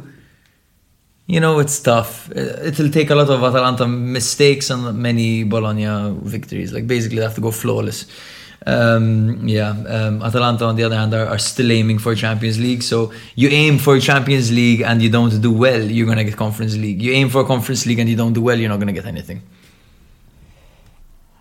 Could could could certainly be the case. Could, could certainly be the case. Um, yeah, that is your next game, sir. Okay, so the next game, unfortunately for you, is Salernitana 3, Yes.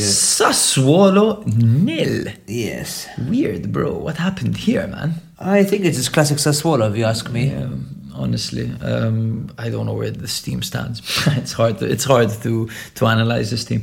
Sassuolo were unbeaten in their previous three matches against Salernitana and Serie A with two victories for Sassuolo, including a 5-0 victory in the reverse fixture, bro. So uh, earlier this season, Sassuolo beat Salernitana 5-0. Now they're out here losing 3-0. Salernitana have set a new club record for games unbeaten in Serie A. They have lost none of their last eight league games with two victories and six draws, previously doing so between April and May of 2022 under Davide Nicola. Um, and they have never gone eight games in a row without losing in the top flight prior to now. Holy so shit. the last time they even got remotely close was during the miracle of last season. So good job again, Sousa. You're doing very very well. Sassuolo's players have made this is a, a stat I prepared specifically for you, bro. Are you gonna trigger me? No, actually, it's, it's a very positive stat. Sassuolo's players have made 110 ball carries ending with a chance created. And say uh, this term. Interesting stat, very specific, but it's it's it's it's fun. Yeah. Um, only fewer than two teams in Europe's top five leagues. Oh boy. Those teams are Real Madrid with 124 Oh, and shit. Paris Saint-Germain with Look at fucking 123. Sassuolo go, huh? And Sassuolo are there, 110 ball carries ended and a chance created. That's all. That's Maxime Lopez, Frattesi, the Lauriente, Berardi, man. all those guys driving and releasing. No, Yep. that's a fun one over here. Um, Salernitana, on the other hand, are the side with the fewest ball carries leading to a chance created in Serie A this season with 50. So yeah. Now, uh, 3 0. Let's go. So for Salernitana, it was a 3 4 2 1 formation with Ochoa in goal, the Mexican legend, mercurial player over there. Pirola, Gyömbér, and Lovato at the back with Bradaric on the left, Costanos on the right, Coulibaly and Vilhena in the middle, Botheim and Candreva played behind the prolific Boulaye Dia. For Sassuolo, it was a 4 3 3 formation with Consigli in goal, Toljan as the right back, Rogerio on the left back, Ferrari, and Tressoldi as the centre back partnership with Frattesi, Maxime Lopez, and Henrique as the midfield trident, with Bajrami out on the right, Lauriente on the left, and Defrel up front. Now, the action started nice and early in the ninth minute when Gyömbér headed a long throw to Pirola, who headed the ball into Consigli, who reacted like a schoolgirl who's just seen a cockroach. Um, off training ground routine, long throw, header, header, goal. Yeah. Header across the face of goal. You know Yeah. that, that's a, that was a nice goal Yeah. by Salernitana. The type of goal you'd expect a team that's fighting for survival to score. No, these are kind That's, of the such, that's such a physical team as well. yeah, yeah, yeah. It, it's the type of goal that you um, you can score against any team. You know, you, you go up against a top team. These routines are what can keep you afloat. So very nice to see over there. In the 20th minute, some very good Salernitana link-up play with Dia moving cleverly along the defensive line. So Botheim heading it through to Dia, who shot the ball into Consigli and therefore into the back of the net. Um, another error by Consigli over there. In the 65th minute, there was some more champagne football by Salernitana, Salernitana as they linked up very well and cherried off this beautiful piece of play with a Coulibaly snipe from a distance. What a goal into the bottom left corner, bro. Sure that was, That sure was was. game set match. What's the tennis term? Is that it?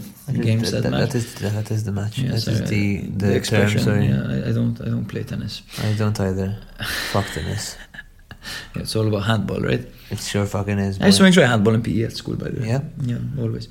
Um, yeah, bro. So, as a Sassuolo fan, please, Yes. the stage is yours. I mean, there's. I don't think there's so much to really comprehend here as such. I feel like this is classic Sassuolo. Always better at the bigger games. Always, always, always more, more turned on for the bigger games.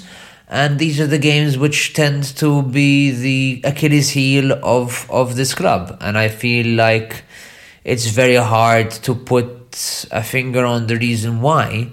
However, I really do believe that um,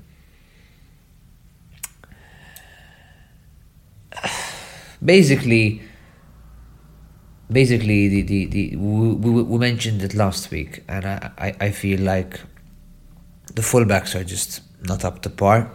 And I- Yeah, I'll keep, I'll keep, I'll right? keep saying this the whole. I'll keep saying this for years to come. If this is the same full fullbacks I see next year, they're just not up to par. Uh, a goalkeeper who's looking worse than he looked in the last four seasons I've Than been watching. ever looked. I've never seen Consigli this To, bad. to be fair, he is getting older, Yeah. so so that is something to to to to, to factor in. I think he's now 37. Yeah. So so you know, age does start to to Catch up. catch up. Yeah, and I, and I feel like one other issue is although I mentioned how good it is to have Berardi and Lauriente in the same squad on two different wings, giving problems for for um, for teams. Basically, the issue really the, the, the situation that that that Sassuolo are in are is in, is the fact that this season is the left wing, which is an issue which, Yeah. w- w- for, for opponents. Last year it was the right wing. Berardi has been so struck by injuries this Yeah, year he's that he's he's not been able to he's not been able to, to, to catch a break. And whenever he does play, he's always fundamentally he's, he's a catalyst. Yes, you know, yes. and then that, that gives space for Lauriente to, to to have to have more more chances on, on goal, and that gives that, that, that, gives the team a whole different a whole different dynamic. And uh, and uh, again again, eh, it's also boiling down to the fact that the strikers are just Again, not good enough. not good enough. It's just Yeah. not good enough. I mean, uh, it's it's it's it's it's just Pinamonti was meant to be the, was meant to be the guy, and Defrel is playing instead of him. Alvarez I was mean- meant to be the promising player who might have a breakout season. He's barely featuring. I mean, Dionisi said that. Uh, Dionisi said that that that uh, Pinamonti is a player who who constantly tries to improve, who constantly tries to to, to achieve his goals. He's very impressed by him, but uh, quite frankly, I'm just not impressed. Now, I, I really hope that it's the case that this is it's just, it's a it's a one bad season, and, and next year we see a different player. But you know, uh, time will tell. I just know during the fantasy football auction next year you're going to be bidding for him. Um, Sassuolo, And I have a fly in my wine. Go fuck yourself. That's extra protein. Lucky, where's mine? That was a classic joke. It's like, waiter, there's a fly in my drink. Shh, the others will want one too. Um, bro, judging by the season Sassuolo have had this Yes. season, do they strengthen or weaken next year? Well, I mean, I think Frattesi is a foregone conclu- conclusion that he's leaving the club. Yeah. So that's already a weakened side. Now, now the, the, the, the- there's money in the bank for this club. The, the, There should be There, money in the nobody can tell me that they have money issues. They fucking sold so many fucking players. The supermarket, Lidl. Yeah, they are fucking Lidl. Um, my only worry is that I don't know. Actually, I I, I, I feel that it's so hard to say with this club what's gonna happen.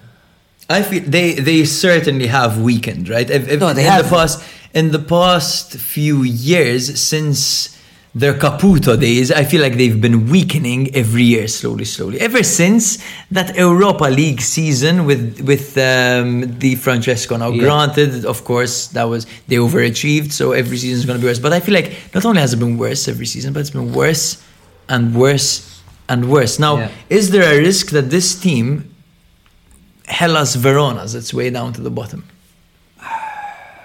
I don't think so. Because Hellas Verona- is way down to the bottom. Becomes a, a low mid-table team. Yes, very likely. And I, I, I, I- feel if I was Carnevaghi, Carnevelli, um, Carnivores. I would be worried about the the state of my club because you know um, it needs to be strengthened, and I, I, I really fucking find it so almost disrespectful for football to be too much like a business. Yeah, You know, as in like, okay, I know you need to make money. I know you need to, you know, you need to uh, keep keep the shareholders happy, but you know, need to keep the fucking fans happy as well. Exactly, all four of them. All four of them. Yeah. So they've weakened. Um, I don't have high hopes for, for what happens in the transfer market, but I, I, I sure as hell hope that we see some improvement Yes. because they're a team which has so much promise, even even this year. Yes, and they can certainly break the bank if money had, if money were to prove to be an issue, which shouldn't be from the sales of No. Raspadori, Traore, Scamacca, bro, honestly, who else is left? Like, there's so many players that they've sold over Yes, the years. yes. Caputo, even they cashed in on him at Yes, the perfect time, it yes. feels like. Um, they can, they, Juricic. Yeah, Juricic. They, can- they can still cash in on the likes of Frattesi, Lauriente, and Berardi, worst case scenario. But it feels, like, and Maxime Lopez. It seems like those four right now are a level above the rest. Yes, they are. So, so the problem is, what if they cash in on two of these guys and don't replace them adequately? You're just losing your stars slowly, slowly. So far, the replacements have always put in a shift. They've always been dependable. Lauriente was one of the signings of the of the season. So Yeah, yeah, he was. So, so yeah, we'll see what happens with Sassuolo. Currently, they sit in 13th with 40 points, while their opponents in Salernitana this game sit in 14th with 33 points. They have managed to close the gap to merely seven points between 14th and 13th. Impressive from Salernitana, depressive from Sassuolo, and off we go into the next game. My transitions have been absolutely wild in this game, Jake Fennec. Yes. Off we go to Udinese versus Cremonese, a solid 3-0 victory for the Udine side, and um, two teams which came in with absolutely equal form, both coming in with two wins, one draw, and two losses. Udine uh, faced Cremonese, and the head-to-head could not have been more in favour of Udinese if they wished, with three wins and six draws between the two sides, should have given them confidence coming into this one. Some stats for you guys at home, as I like to say, only Troyes, if I'm pronouncing that not well, with Who? Troyes, Troyes, Who are they? they're a French club. Ah. Don't bloody tell me where they are from. You're talking about Tron. Only Tron with nine have drawn more home games than Udinese with eight, including four of their f- last five home matches in the top flight this season. In each of their last 11 league matches at the Dacia Arena, the Bianconeri have scored and conceded at least one goal. Since the start of March, only Armand Longchamp has, with six, um, uh, with six appearances, three goals and three assists. Sorry, with six in total, three goals and three assists, has been involved in more Serie A goals than Cremonese's Cyriel Dessers. Wow. Four, thanks to three goals and one assist. Damn. Would you have believed those two players were gonna be the two I mentioned with that stat? Definitely not. But oh, Particularly Dessers. huh? oh boy, a triple. Oh, baby, a triple. Oh baby, a triple. Um, some notable changes for this team for this game. Excuse me, with success coming in for the uh, still Il Beto. I think he's been uh, he's been having uh, some some issues sickness wise. He's not been fully fit. Pickel coming in for Benassi. Excuse me, Benassi coming in for Pickel and Buonaiuto coming in for Galdames. Yes. Uh, Notice how much harder this gets for the both of us the further along we go and the more we drink. I am absolutely plastered. this rosé has has gotten me fucking. It's it's sneaky. dude, it's- dude, it sneaks not up on you. sneaky. I drank this and I'm fucking going already. I can. No, but I didn't think it it's it affected me There so much till I till I got up for a piss. You bitched about this rosé, yeah, yeah, yeah. I was like, oh, I don't normally drink rosé. It's not strong enough for me. Mm. And boy, were you wrong. Was I wrong? Here I am, drunk like a white girl at the beach on a summer's day. Am I On a summer's day, and goddamn, I'm gonna continue this this this lineup. Hey, so as for lineups, we have Udinese fielding at 3-5-2 with Silvestri in goal, Rodrigo Becao, Bijol, and Perez rounding out the defense. Udogie, Lovric, Walace, Samardzic, and Ehizibue in midfield. Pereyra and Success finalizing the strikers. We have Saidu.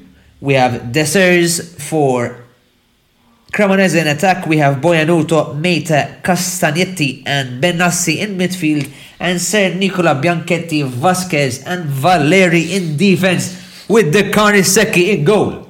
I feel like these breaks when I speak really help me to to make sure the next word I say doesn't fuck me up. these breaks are really like if you're ever giving a speech or you ever pause. or or you're ever like you know in a presentation and you you you you're trying to like you know speak without too much ums or buts or ifs and that's and whatever's. Just pause, Pause and, and- wait, Yeah, yeah. and it will come. Yeah. That's what the she more, said. The more you, the more you like try to speak in a fast way to appear more Confident. confident, more intelligent, the more you're gonna. Um, in Maltese, there's a there's an expression. This is a lot for chef. The more you're gonna slip where it's dry. yes. Quite frankly, Do you slip where it's dry, Jake? bro.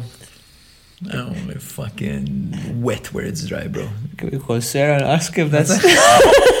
Never mind. Let's go. Let's go back. I'm kidding.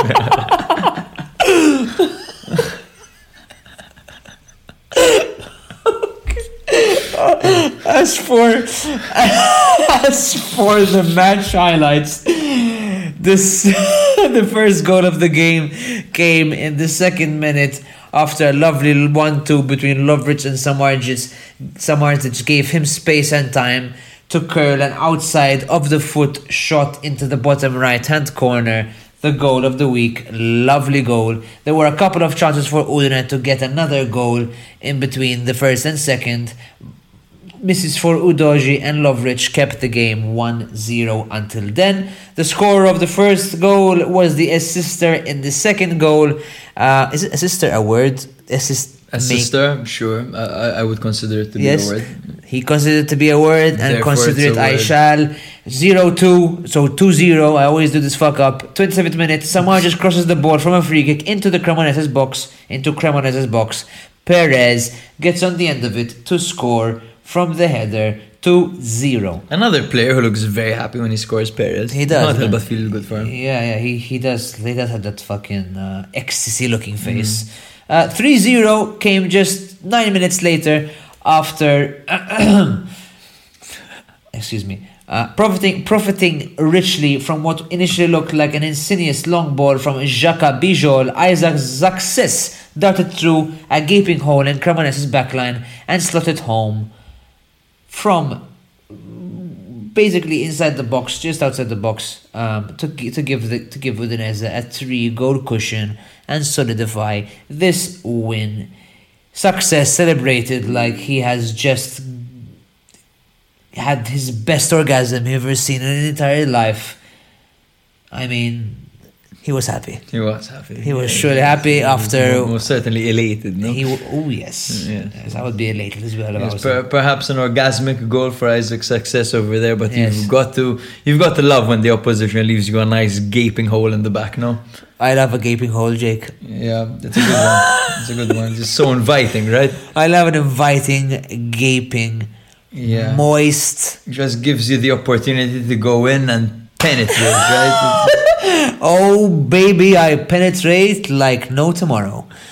But that's because there's a lot of space for me to penetrate. yes, and that is because Cremonese were not particularly good this game, bro. They were back to their usual selves of being subpar and basically bending over and getting shafted, There we go. as I like to The say. innuendos are no longer innuendos; they are no longer subtle. They are frankly, straight Crem- up in your face. Let's get going, baby girls.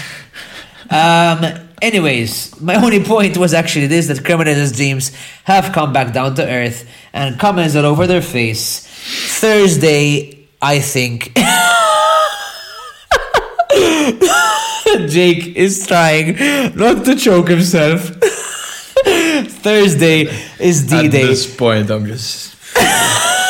How far along are we? We are one hour and 51 minutes in. Okay, so if you've made it this far, guys, honestly, I don't know how you've done it. I don't know, and I think you definitely have come on your face if you have.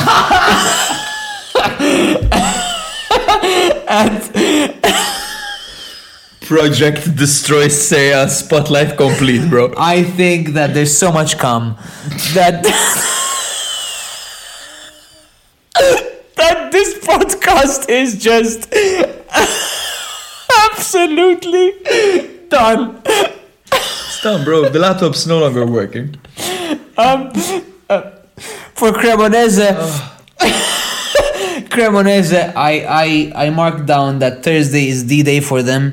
Mm. I feel like if they can somehow spring through a miraculous victory against Fiorentina, there may be one last glimmer of hope for this club mm. to not get relegated. Yeah. But but I feel like Thursday will then will then solidify the way this team approaches the last few games Yeah. of the season and how their form will be coming into it and how their philosophy will be Yeah. and two, mentality. two victories Yes. in the next seven games will decide everything. Be Sure. If Cremonese gets them, be it Verona gets them. Yes. To a certain extent, even if Sampdoria managed to get three victories at the end of the season, Keep and the others. No, no, no, no, no, no, it might be. Nah. oh no, they've they've looked fucking terrible. They- Honestly, they just can't get it over the line. no, they can't. Yeah. They, they just can't get it in. They just don't know. they, just, they just lost the the street smarts it takes to win, right? They- they- they've they- lost many things, Jake. They've lost many things. They've and their lost- virginity as well. There we go. They, they, they've lost a lot. Um, Sampdoria sitting dead last. Who would have thought? A couple of seasons back where they had Quariel as the top scorer. Oh, yeah. And they were doing so well, and now the club is just sunk into this deep, deep, deep, deep, deep dark hole. You are, you are something else. I, that wasn't even intentional. Dude, don't you dare fucking tell me that wasn't intentional by saying deep seven times. Okay, the amount of innuendos in the last seven minutes are gonna make me piss myself.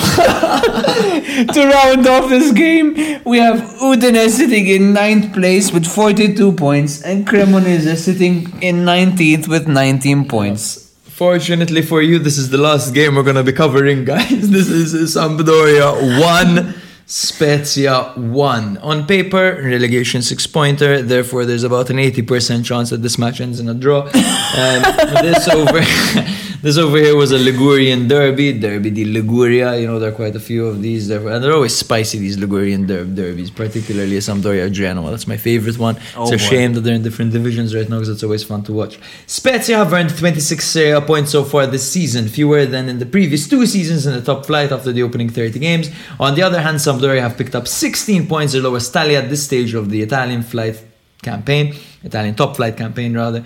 Um, Sampdoria have never achieved so few victories after the opening 30 games of the season. Guess how many games Sampdoria have won this season? Five. Three. No. Three games. Three games? Three games. Fuck me. Three games, bro. Now, um, Sampdoria and Spezia are two of the three teams that have used the most players in Serie A this season. Um, Sampdoria have used 37 players. They've deployed they've deployed 37 men, while Spezia have deployed 34 men. Among them, there's Hellas Verona, who have deployed 36 men. Um, Shut the men. it's, it's a lot of men, bro. It's a- fine, Bukaki, whatever. And Sampdoria played with I Rav. don't know where you were going there. Sampdoria played with Ravaglia and goal in their 3-4-1-2 formation with Amione, Gunter, and Murillo at the back. Sorry, I didn't get the memo. Gunter. Uh, Gunter's at Sampdoria. Apparently so. Since when? Since Verona said take him. Wasn't he playing there like last week? Apparently, yeah, they just shipped him off to the worst team in the league. They're like, here, this is where you belong, Gunther. Enough own goals from you, my friend. Go, you're, you're sunk of this problem now.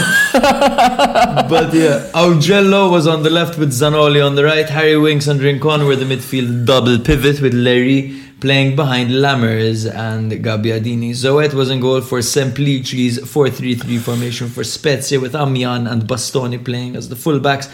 Wisniewski and Nikolaou were the centre back partnership with Ekdal, Esposito, and Bourabia playing in the middle. Gyasi as right midfielder, Maldini as left midfielder, and Nzola up front. We often shit on Esposito over here. We often say that he. Um, you know, we talk about how he went to SPAL, thought he was bigger than everyone else, and was shipped off. Um, he was wearing the captain's armband and he had a man of the match performance this game. He was quite good. He cleared the ball off the line as well, contributed greatly to the play, was a very good player. 23rd minute, um, Augello gave a corner, one of the bright sparks of Sampdoria this season. It's a shame they're going to lose him for free if they get relegated, for free, for a lower amount they get relegated. Um, he delivered a perfect corner to Amione, who managed to get a header in. The goalkeeper got a touch of it, but it was too powerful and ricocheted off the post and in. A rare goal for Amione, and you can see what it meant to him. In the 59th minute, Verde put himself in a good position and was picked out by Simone Bastoni and headed it home. This was an action packed game with loads of chances both ways. There were deflected free kicks that flew towards goal, long range efforts, but Bastoni stretching, but just couldn't get at the end of Verde's cross. Uh, the Esposito clearing Lammers shot off the line. It was action packed. This was a pretty, pretty good game, dude, for a bottom um, tier. Yeah. You could tell how, how important it was for them. You could tell, yes, yes. It's it's do or die, right? At this it's point. do or die, yeah. Definitely, them, definitely Spezia were the, the happier of the two. Yes, exactly. That's what I was going to say. And towards the end, you can tell that um, Spezia were were fine with with the, these points. They, Sampdoria, a victory for Sampdoria would have put Spezia in a bit of an awkward spot, right? For Spezia, the important thing now is not to lose, to try to gain as many points as possible, slowly, yeah. slowly, one point here, one point there, yeah. and try to stay afloat. Perhaps one victory could do the trick if you get three draws along with it, yeah. you know? But yeah, bro, um, that's basically it. Not much to say about this game, apart the fact that it was action packed. Um, Spezia currently sit in 17th with 27 points, while Sampdoria sit dead last with 17 points. Thank you very much. Mint, how, how, do, how do you think this went? I think I think we started off fantastically. I think that this was probably we, we started off brilliantly, uh-huh. and it's just been progressively worse downhill, right? And I and I, I think the last ten minutes have been an absolute disaster. Yeah. but I'll be honest with you, although they were a disaster, I've never laughed so hard on this podcast. Same, and then bro. the last ten minutes, same. I, um, honestly, look, last season was the masterclass. It was the Mintoff masterclass. Last episode, sorry. It was. It was. I think our best episode together. I think so. One. Yes. This episode was the the last hurrah. It was a bit of fun, no? Yes. You've done five in a row. It, it needed a bit of a celebration. Yes. And this was it. Apparently, it took some rosé to have us giggling like two little sluts. No. and boy, did we giggle! Um, I'm really, really hoping that I didn't destroy this whole thing. Uh, I am a bit plastered, I'm going to be honest with you. Um, I hope I've been at least partially or, or, or quarterly uh, coherent throughout this whole thing. Likewise, brother. I, I hope da- people understood I, where they came out of my mouth. I'm sure they did. I doubt it um, on my end, but I'm really grateful to have been uh, been a part of this. It's always fun. It's always fun to, to, to come and chat with you and to, and with Matt. So um, so thanks. Uh, and with that, I, I, I hope everyone uh, appreciates all the hard work that Jake and Matt uh, put in every week to to get these to get these highlights and, and, and discussions going for you. I've had to, to, to pitch in the last few weeks, and it is actually quite a lot of work to do uh, for a job which is you know a hobby at the end of the day. Yeah. So so so yeah, I mean kudos to you and to Matt for for, for, for being so consistent, and and and uh, I wish you both the the best of success, as they say. Thank you very much, bro. The flowers are very much appreciated. Enjoy them. Um, I love you, bro. I love you too, my friend. Thank you very much, guys. We've been Serie A Spotlight. Feel free to follow us at Serie A Spotlight on TikTok, Instagram, Twitter, wherever you get your podcast. Give us a five star review if you think we deserve it. If we don't, give us a one star, no problem. We love you anyway. Thank you very much. Bye bye. Bye bye.